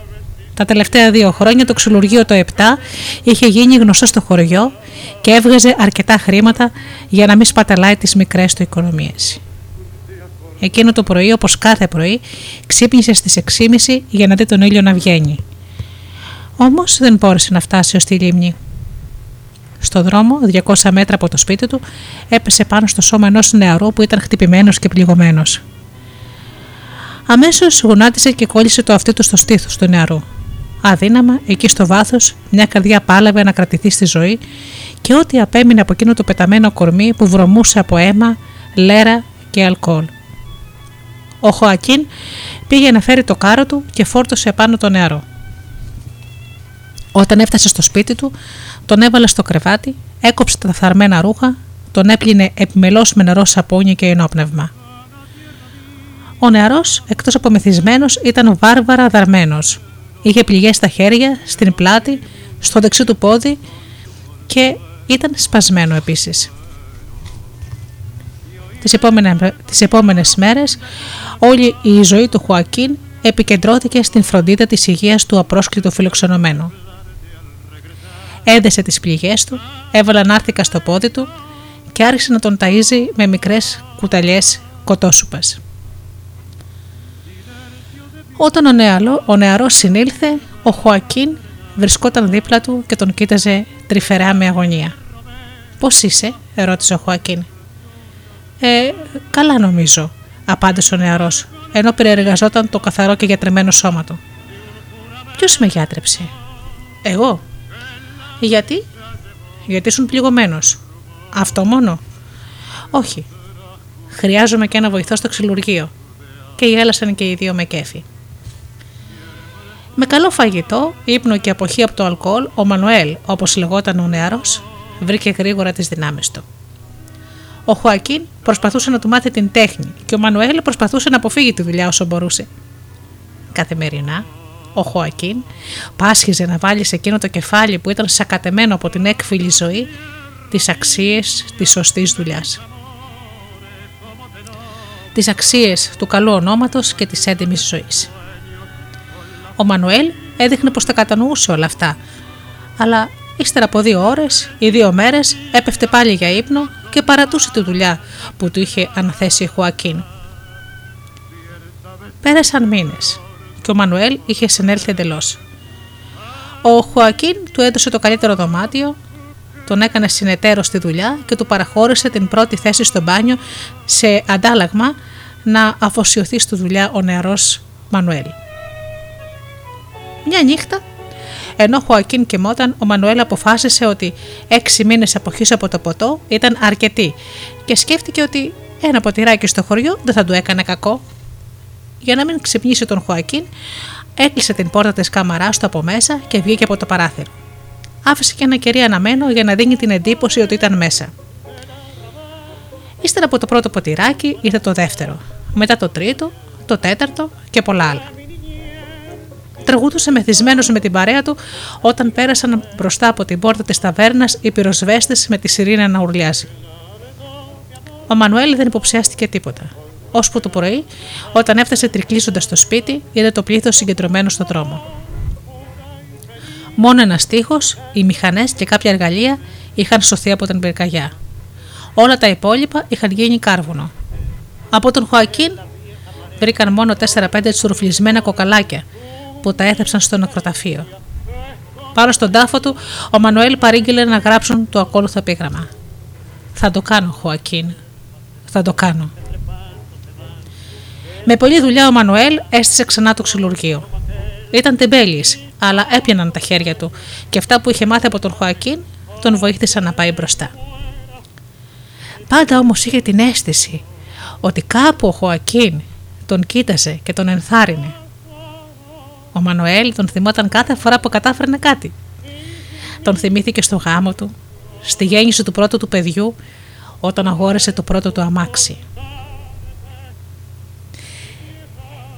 500 χιλιόμετρα πιο μακριά, ο Χουακίν ολοζώντανος και κεφάτος, αναρωτιόταν αν ήταν σωστό να πει ψέματα ότι είχε διαπράξει μία απάτη και να βάλει φωτιά σε ένα τόσο ωραίο σπιτάκι, μόνο και μόνο για να σώσει τον νεαρό. Απάντησε καταφατικά και γέλασε με την αστυνομία του χωριού που είχε περάσει για ανθρώπινα κόκολα, τα κόκολα του γουρουνιού που πέταξε εκεί. Τώρα το νέο του ξυλουργείο στην άλλη πόλη ήταν λίγο μικρότερο από το προηγούμενο. Όμως ήταν ήδη γνωστό. Το λέγαν «Ξυλουργείο το 8».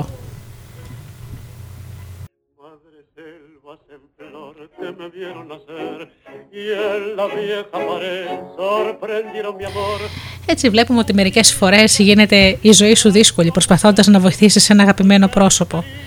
Ωστόσο, αν υπάρχει μια δυσκολία που αξίζει τον κόπο να αντιμετωπίσεις, αυτή είναι για να βοηθήσεις κάποιον.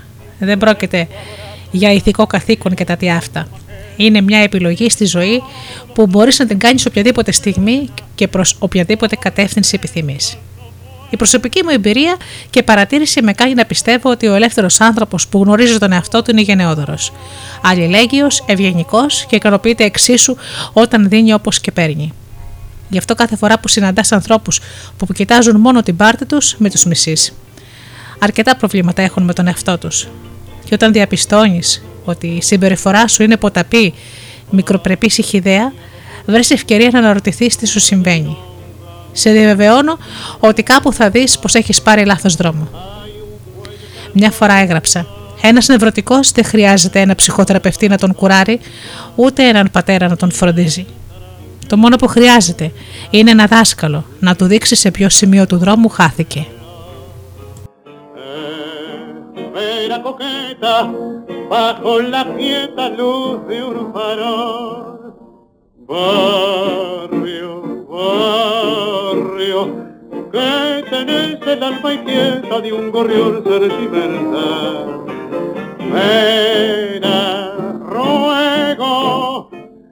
Es todo el barrio manejo, melodía de arrabal.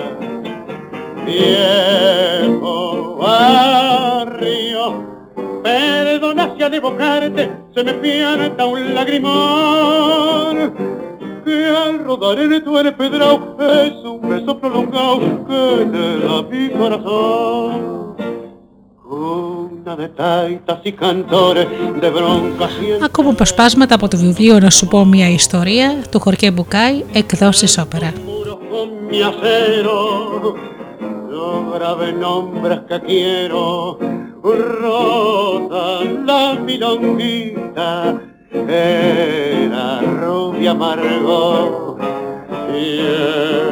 La primer cita, la paicarrita me dio tu amor, barrio, barrio, que tenés el alma inquieta de un gorrión sentimental. Μια φορά στην πόλη της Κρακοβίας ζούσε ένας φιλέσπραχνος και αλτρουιστής γέροντας που λεγότανε Ίζη.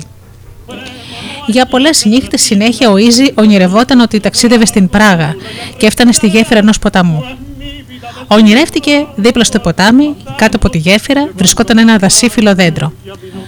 Ονειρεύτηκε ότι ο ίδιος έσκαβε ένα λάκκο δίπλα στο δέντρο και έβγαζε ένα θησαυρό που του πρόσφερε ευημερία και ηρεμία για όλη του τη ζωή. Στην αρχή ο Ίζη δεν έδωσε σημασία.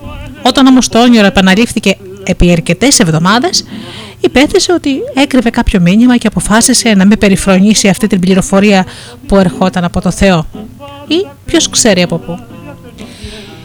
Ακολουθώντας λοιπόν την διέστησή του, φόρτωσε το μουλάρι του για ένα μεγάλο ταξίδι και έφτασε στην Πράγα.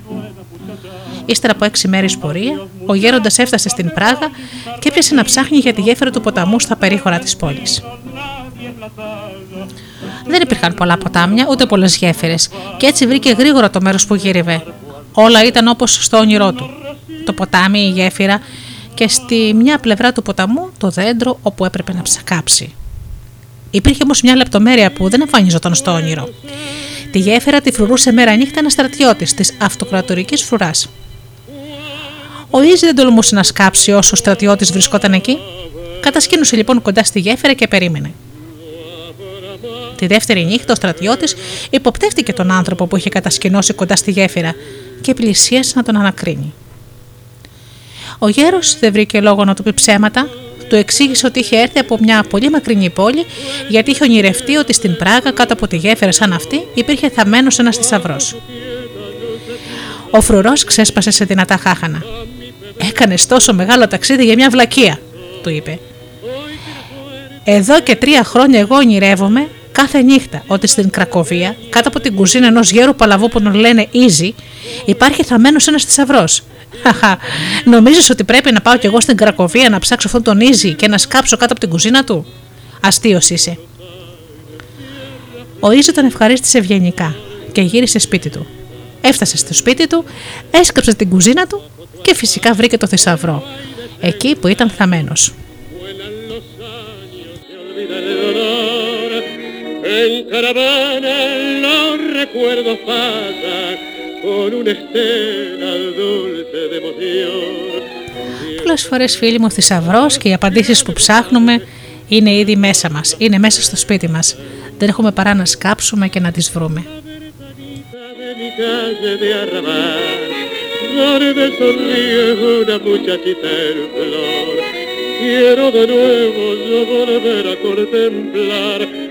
Aquellos ojos que acarician al mirar, en la corazada más maleva una canción, dice su ruego de coraje y de pasión, una promesa y un suspirar, borra una lágrima de pena, aquel cantar, mi Buenos Aires.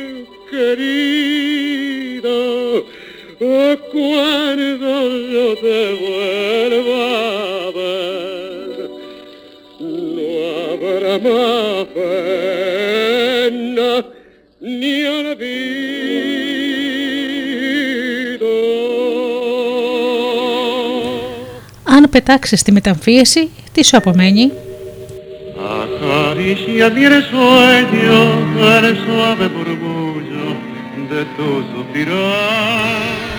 Σε ένα μακρινό χωριό κάπου στην Ανατολή ζούσε ο πιο σπουδαίος ιερωμένος εκείνων των καιρών. Ένας άνθρωπος με μεγάλο κύρος και επιρροή που παρέμεινε απλός και διέθετε απίστευτη σοφία και σπάνια ευαισθησία. Μια μέρα φτάνει για αυτόν στο μοναστήριο που ζούσε μια πρόσκληση να πάει να τεπνήσει στο σπίτι του πλουσιότερου ανθρώπου της περιοχής. Ο μοναχός, που δεν βγαίνει σχεδόν ποτέ από το κελί του, αποφασίζει ότι δεν μπορεί να φερθεί αγενός και αποδέχεται την πρόσκληση. Τη μέρα που είχε οριστεί για το δείπνο, παρόλη την καταιγίδα που πλησίαζε, αποφάσισε να πάει με την άμαξά του στο μέγαρο του πλουσίου. 500 μέτρα πριν φτάσει, ένας κεραυνός τρομάζει το λογό του και η αστραπή το κάνει να σηκωθεί στα πίσω του πόδια, ρίχνοντας την άμαξα σε ένα χαντάκι μαζί με τον ιερωμένο. Ο άνθρωπος σηκώνεται όπως μπορεί και προσπαθεί να ερεμήσει το ζώο, χαϊδεύοντάς του το λαιμό και μιλώντας του απαλά στο αυτί. Μετά κοιτάζεται. Έχει λερωθεί από την κορφή ως τα νύχια. Λάσπη, βούρκος και σάπια φύλλα έχουν κολλήσει στα ρούχα, στα χέρια και βρωμάει ολόκληρος. Καθώς βρίσκεται πολύ κοντά στον προορισμό του από το μοναστήρι του, αποφασίζει να πάει εκεί και να ζητήσει να του δώσουν κάτι για να αλλάξει.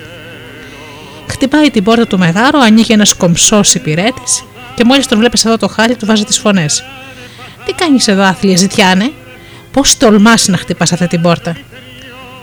Ήρθα για το δείπνο, απαντάει ο ιερωμένος. Ντροπή σου.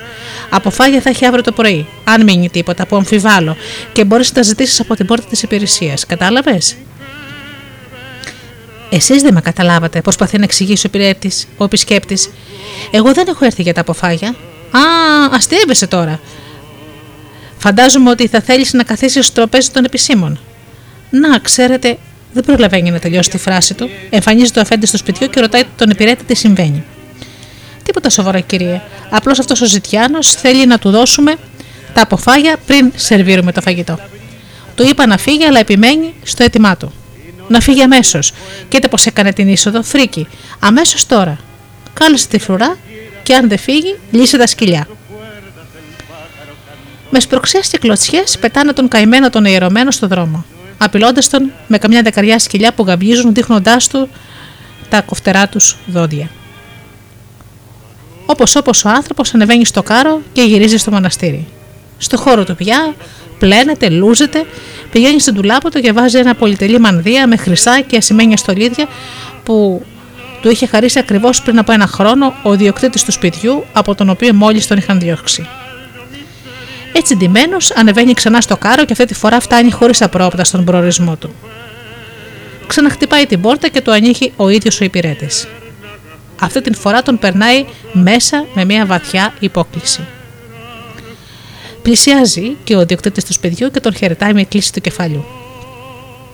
«Εξοχότατο», του λέει, «μόλις σκεφτόμουν ότι δεν θα ερχόσασταν τελικά. Μπορούμε να περάσουμε, οι άλλοι μας περιμένουν». «Φυσικά», λέει ο νεοφερμένος. Στη θέα του σηκώνονται όλοι και δεν ξανακάθονται ώσπου ο άντρας με τον επιβλητικό μανδύα καταλάβει τη θέση εκ δεξιών του οικοδεσπότη. Σερβίρουν το πρώτο πιάτο, που είναι ένα βραστό σε ζωμό που φαίνεται πολύ νόστιμο με την πρώτη ματιά. Ξαφνικά γίνεται μία παύση και όλα τα βλέμματα πέφτουν στον ιερωμένο, ο οποίος αντί να πει μία προσευχή ή να αρχίσει να τρώει όπως περιμένουν όλοι, απλώνει το χέρι πάνω από το τραπέζι και κρατώντας την άκρη του πολυτελούς μανδύα του, αρχίζει να τον βουτάει στο ζωμό. Ενώ άλλοι οι άνθρωποι τον κοιτάνε σιωπηλοί και ανήσυχοι, ο ιερωμένος μιλάει στο μανδύα του και του λέει: «Δοκίμασε το φαγητό, καλό μου. Κοίτα τι ωραίο βραστό, κοίτα αυτή την πατατούλα και το κρεατάκι. Φάε, αγάπη μου». Ο ιδιοκτήτης του σπιτιού, αφού κοιτάζει ένα γύρο, μην ξέροντας πώς να αντιδράσει στη συμπεριφορά του καλεσμένου του, παίρνει θάρρος να ρωτήσει: «Συμβαίνει κάτι, εξοχότατε?» «Αν συμβαίνει», λέει ο ιερωμένος, «όχι, τίποτα δεν συμβαίνει. Αυτό το φαγητό όμως δεν ήταν για μένα. Είναι ολοφάναρο ότι ο καλεσμένος ήταν ο μανδύας μου. Όταν ήρθα χωρίς αυτόν πριν από λίγο, με διώξετε με τις κλωτσιές».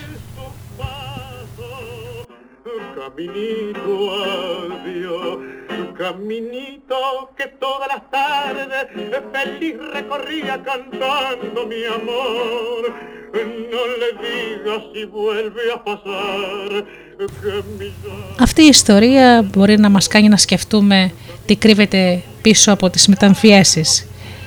Πώς θα είναι όταν τις πετάξουμε τις μεταμφιέσεις που έχουμε βάλει?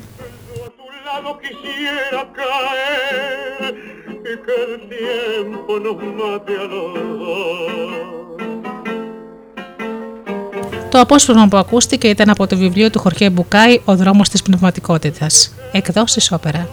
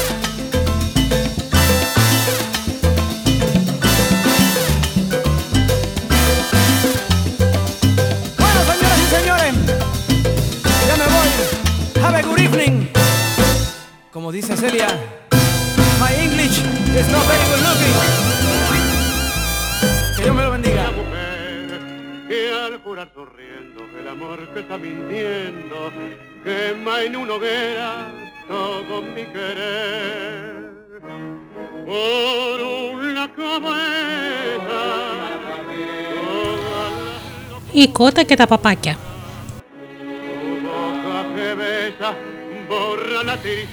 Ήταν μια φορά μια πάπια που γέννησε 4 αυγά. Ενώ τα κλωσούσε, η Αλεπού επιτέθηκε στη φωλιά της και την έφαγε. Για κάποιο λόγο όμως δεν πρόλαβε να φάει τα αυγά της και έτσι έμειναν εγκαταλελειμμένα στη φωλιά. Μία κότα πέρασε από εκεί και βρήκε την φωλιά παρατημένη.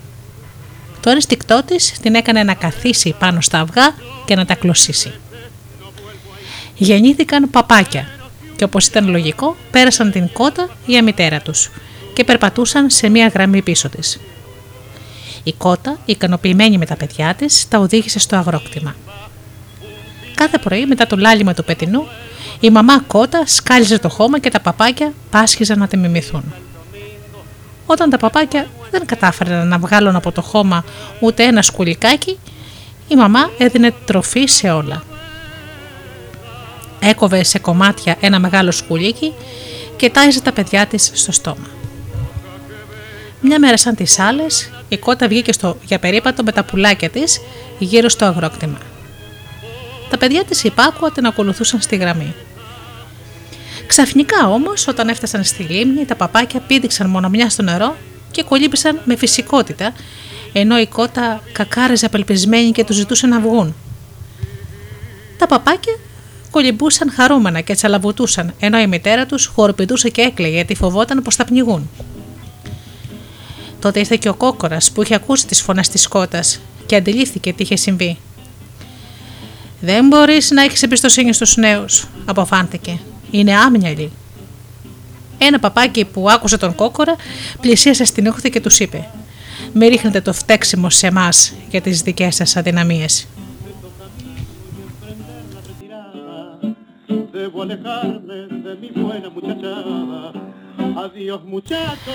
Μην νομίζουμε λοιπόν ότι η κότα έκανε λάθος, ούτε να κατακρίνουμε τον κόκορα. Μην θεωρήσουμε υπεροπτικά και προκλητικά τα παπάκια. Κανένα από τα πρόσωπα της ιστορίας δεν εισφάλει. Απλώς βλέπουν την πραγματικότητα από διαφορετική οπτική γωνία. Το μόνο λάθος, σχεδόν πάντα, είναι να πιστεύω ότι η θέση όπου βρίσκομαι είναι η καλύτερη για να διακρίνω την αλήθεια. Ο κοφός νομίζει πάντα ότι όσοι χορεύουν είναι τρελοί.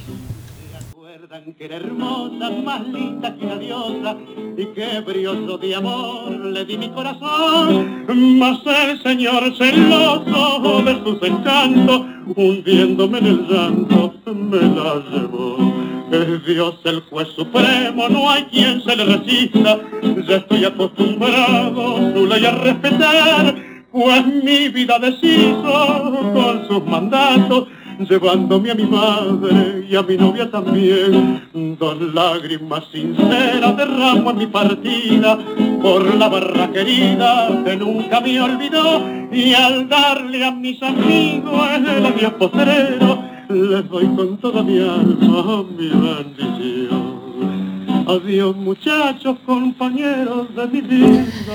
Και τώρα μια αγαπημένη μου ιστορία από τον κύκλο του 99. Δύο όμορφες ιστορίες έχει αυτός ο κύκλος που αφορούν τα χρήματα. Θα σας πω λοιπόν τη δεύτερη και την πιο αγαπημένη.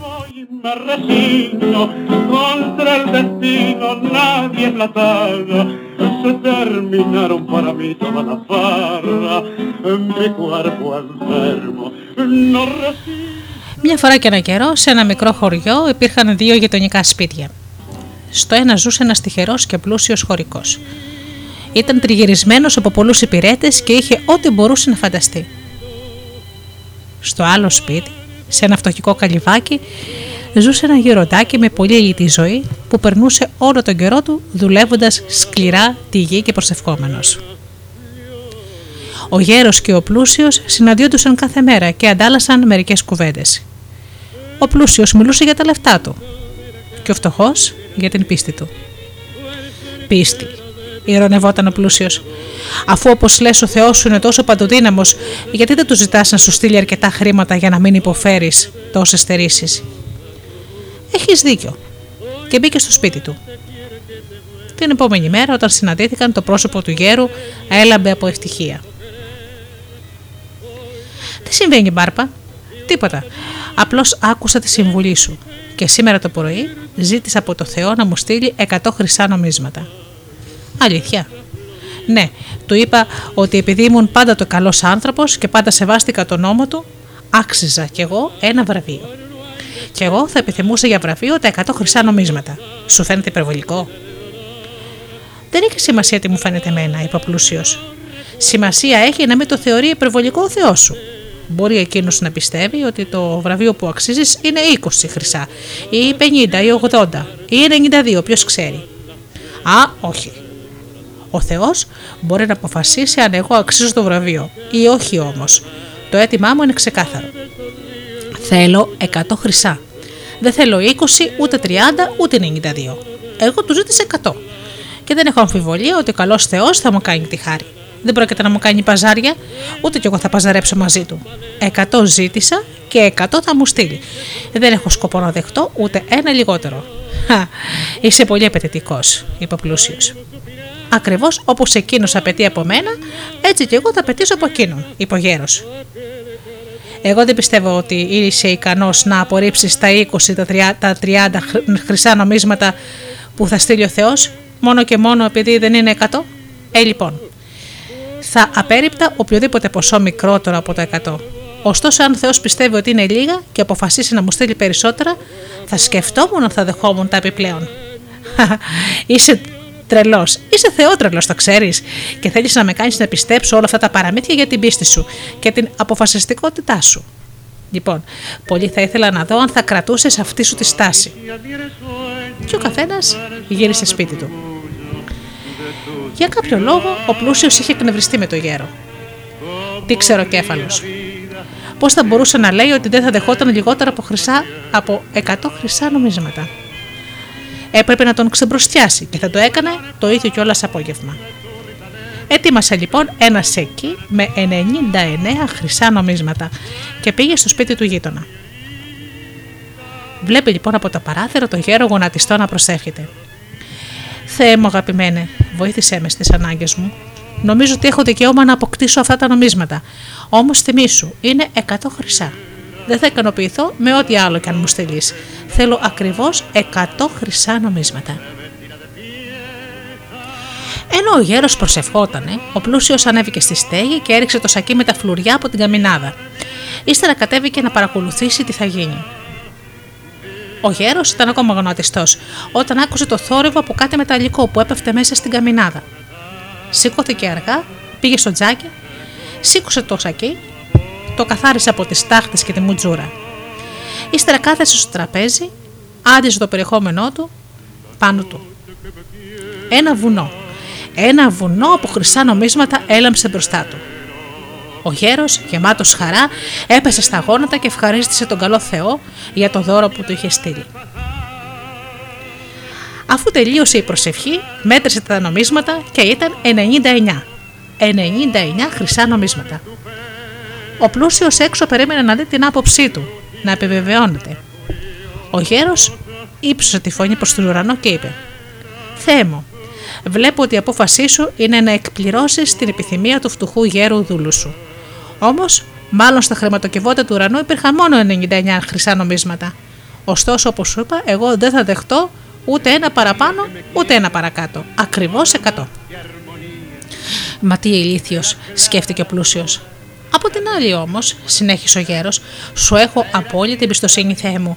Γι' αυτό μια και μοναδική φορά θα σ' αφήσω εσένα να επιλέξεις ελεύθερα τη στιγμή που θα μου δώσεις και το νόμισμα που μου χρωστάς. Προδοσία, πετάχτηκε απάνω ο πλούσιος, υποκριτή, και φώναξε αρχίζοντας να χτυπάει την πόρτα και με τα δυο του χέρια. Είσαι υποκριτής, συνέχισε να λέει. Έλεγες ότι δεν θα δεχτείς λιγότερα από 100 χρυσά νομίσματα και ήδη τα τσέπωσες στα 99 σαν να μην τρέχει τίποτα. Είσαι ψεύτικος και εσύ και η πίστη σου στο Θεό. Και εσύ που το ξέρεις ότι είναι 99 χρυσά νομίσματα? Το ξέρω γιατί εγώ σου τάρεξα αυτά τα 99 και να σου αποδείξω ότι είσαι τσαρλατάνος. Δεν θα δεχτώ λιγότερα από 100 νομίσματα. Και πράγματι δεν δέχομαι. Ο Θεός θα μου στείλει και το τελευταίο, όποτε εκείνος το αποφασίσει. Αυτός δεν πρόκειται να σου στείλει τίποτα, γιατί εγώ σου έστειλα αυτά τα νομίσματα όπως σου είπα.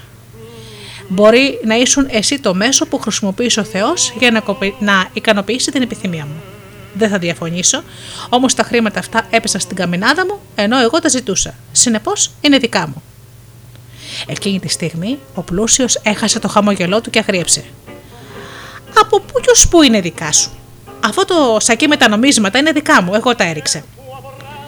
Είναι κατανόητες οι βουλές του Κυρίου για τους ανθρώπους, είπε ο γέρος. Ανάθεμάσαι και σένα και το Θεό σου. Δώσ' μου αμέσως τα νομίσματα ή θα σε πάω στο δικαστή και θα χάσεις και τα λίγα που έχεις.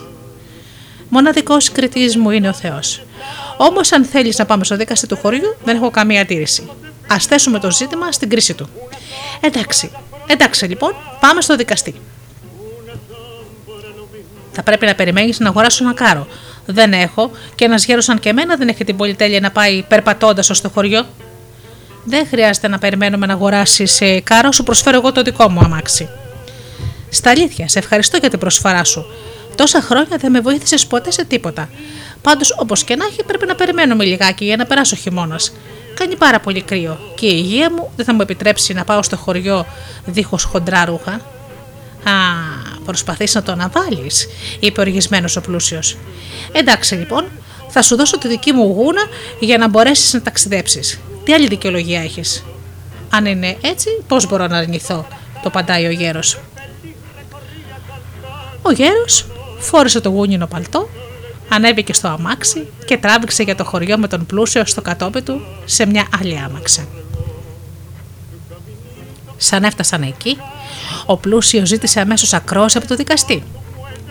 Όταν τους δέχτηκε, περιέγραψε με λεπτομέρειες το σχέδιό του για να ξεμπροστιάσει την υποκριτική πίστη του γέρου.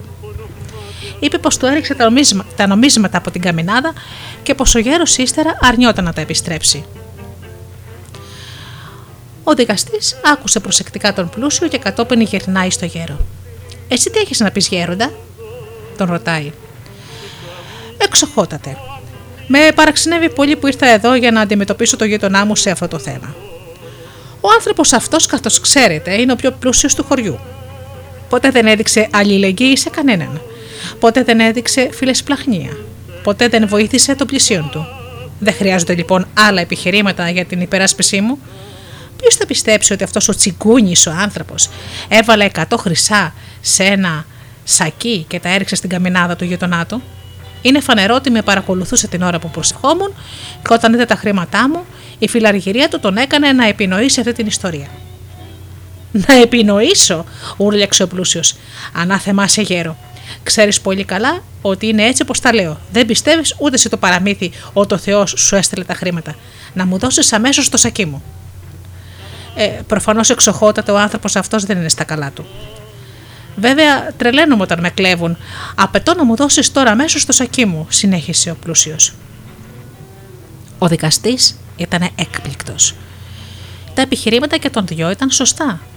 Όμως έπρεπε να πάρει μια απόφαση. Ποια όμως ήταν η δίκαιη απόφαση? «Δώσε μου πίσω τα νομίσματά μου, πονηρέ γέρο», έλεγε ο πλούσιος. «Τα χρήματα είναι δικά μου και μόνο δικά μου». Σε μια στιγμή, ο πλούσιος πήδηξε το ξύλινο κάγκελο που τους χώριζε και εκτός εαυτού όρμηξε πάνω στο γέρο να του πάρει το σακί. «Σας επαναφέρω στην τάξη», άρχισε να φωνάζει ο δικαστής. «Βλέπετε κύριε δικαστά, η φιλαργυρία του τον έχει τρελάνει. Δεν θα παραξενευόμουν αν έλεγε ότι το αμάξι με το οποίο ήρθα εδώ είναι δικό του». «Φυσικά είναι δικό μου», πετάχτηκε ο πλούσιος. «Εγώ σου το δάνεισα». «Βλέπετε τι λέω, εξοχότατε. Τώρα θα μας πει ότι και το παλτό που φοράω είναι δικό του». «Φυσικά είναι δικό μου», απάντησε έξαλλος ο πλούσιος. «Είναι δικό μου, όλα είναι δικά μου. Το σακί, τα χρυσά, το αμάξι, το παλτό, όλα δικά μου, όλα. Φτάνει λοιπόν», είπε ο δικαστής, που δεν είχε πια καμιά αμφιβολία. «Σαν δεν τρέπεσαι να θέλεις να πάρεις από αυτό το φουκαρά γέρο τα λίγα που έχει. Μάμα, δεν έχει μα, είσαι φιλάργυρος και εκμεταλλευτής», συνέχισε ο δικαστής. «Επειδή προσπάθησες να εξαπατήσεις το φουκαρά το γέρο, σε καταδικάζω σε μία εβδομάδα φυλακή και να πληρώσεις πρόστιμο 500 χρυσά νομίσματα για αποζημίωση». «Συγγνώμη, εξοχότατε», πετάχτηκε ο γέρος. «Σας παρακαλώ, μπορώ να μιλήσω?» Ορίστε γέροντα, πες μου». «Νομίζω ότι αυτός ο άνθρωπος πήρε το μαθημά του. Σας ζητώ λοιπόν την κατανόησή σας. παρόλο που είναι αντιδικός μου, να αποσύρετε την ποινή που μόλις επιβάλλατε, δίνοντας μόνο ένα συμβολικό πρόστιμο. Είσαι πολύ γενναιόδωρος, γέροντα. Τι προτείνεις λοιπόν, 100 χρυσά, 50? Όχι, όχι, κύριε δικαστά. Νομίζω ότι ένα μόνο χρυσό νόμισμα είναι αρκετή τιμωρία. Ο δικαστής χτύπησε την έδρα με το σφυρί και απάγγελε την ετοιμιγορία. Χάρη στη μεγαλοψυχία του ανθρώπου αυτού, και όχι μόνο λόγω της θέλησης του δικαστηρίου, επιβάλλεται στον κατήγορο ένα συμβολικό πρόστιμο ενός χρυσού νομίσματος που πρέπει να πληρωθεί άμεσα. «Διαμαρτύρομαι», φώναξε ο πλούσιος. «Αρνούμε». Σε αντίθετη περίπτωση, αν καταδικαστείς και αρνηθείς την ευγενική προσφορά του για τον δίκο σου, θα επιβληθεί η όχι και τόσο ευνοϊκή απόφαση του δικαστηρίου που έβγαλα πριν. Ο πλούσιος τι να κάνει. Συμβιβάστηκε. Έδωσε λοιπόν το χρυσό νόμισμα στο γέρο. Έληξε η υπόθεση που ο δικαστής και χτύπησε πάλι με το σφυρί του την έδρα. Ο πλούσιος έτριξε φουρκισμένος στο αμάξι του και έφυγε αμέσως για το χωριό. Ο δικαστής χαιρέτησε το γέροντα και αποσύρθηκε. Τότε ο γέρος ύψωσε το βλέμμα του στον ουρανό. «Σε ευχαριστώ, Θεέ μου. Τώρα εντάξει, δεν μου χρωστάς τίποτα άλλο».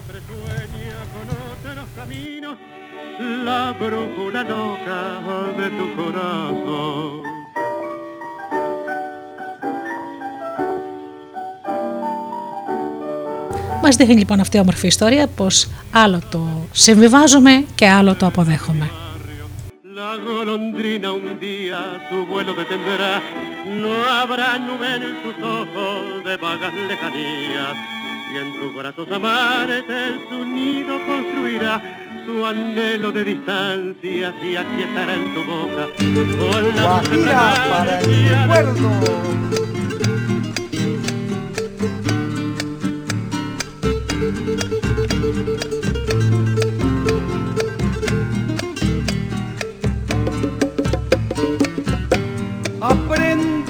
A quererte desde la histórica altura donde el sol de tu bravura le puso cerco a la muerte. Aquí se queda la clara, la entrañable transparencia de tu querida presencia, comandante Che Guevara.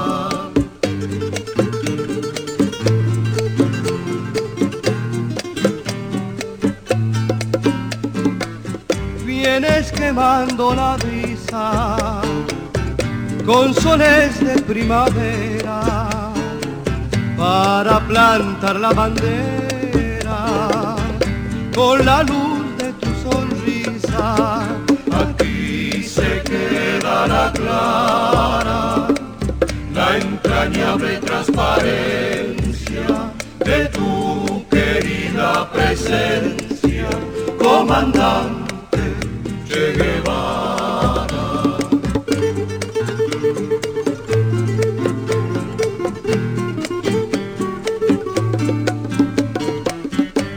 Tu mano gloriosa y fuerte sobre la historia dispara cuando todo Santa Clara se despierta para verte. Aquí se queda la clara, la entrañable transparencia de tu querida presencia, comandante Che Guevara. Seguiremos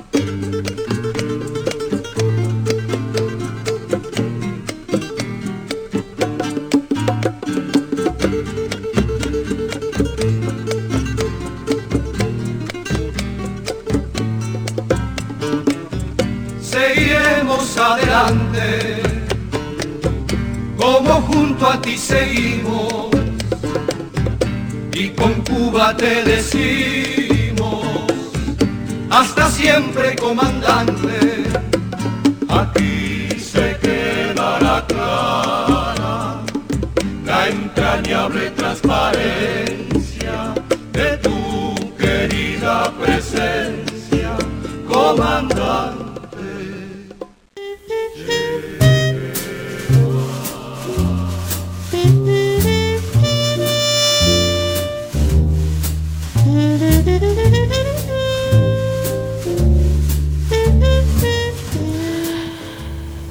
τις ιστορίες του Μπουκάι και τη μουσική από την Κούβα πέρασαν 2 ευχάριστες ώρες παρέα με όλους εσάς, τους αγαπημένους μου ακροατές του Studio Delta.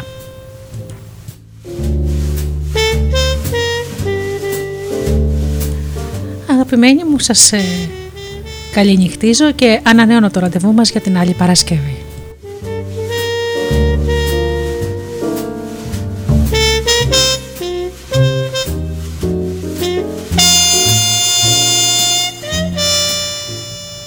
Μέχρι τότε εύχομαι, φίλοι μου, να περνάτε καλά, να είσαστε πάντα καλά και αγαπήστε τον άνθρωπο που βλέπετε κάθε μέρα στον καθρέφτη.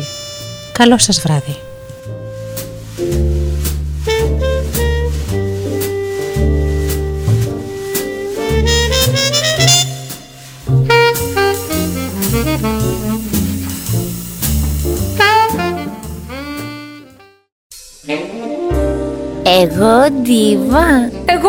Εγώ ντίβα. Στάρισε και φαίνεσαι. Studio Delta.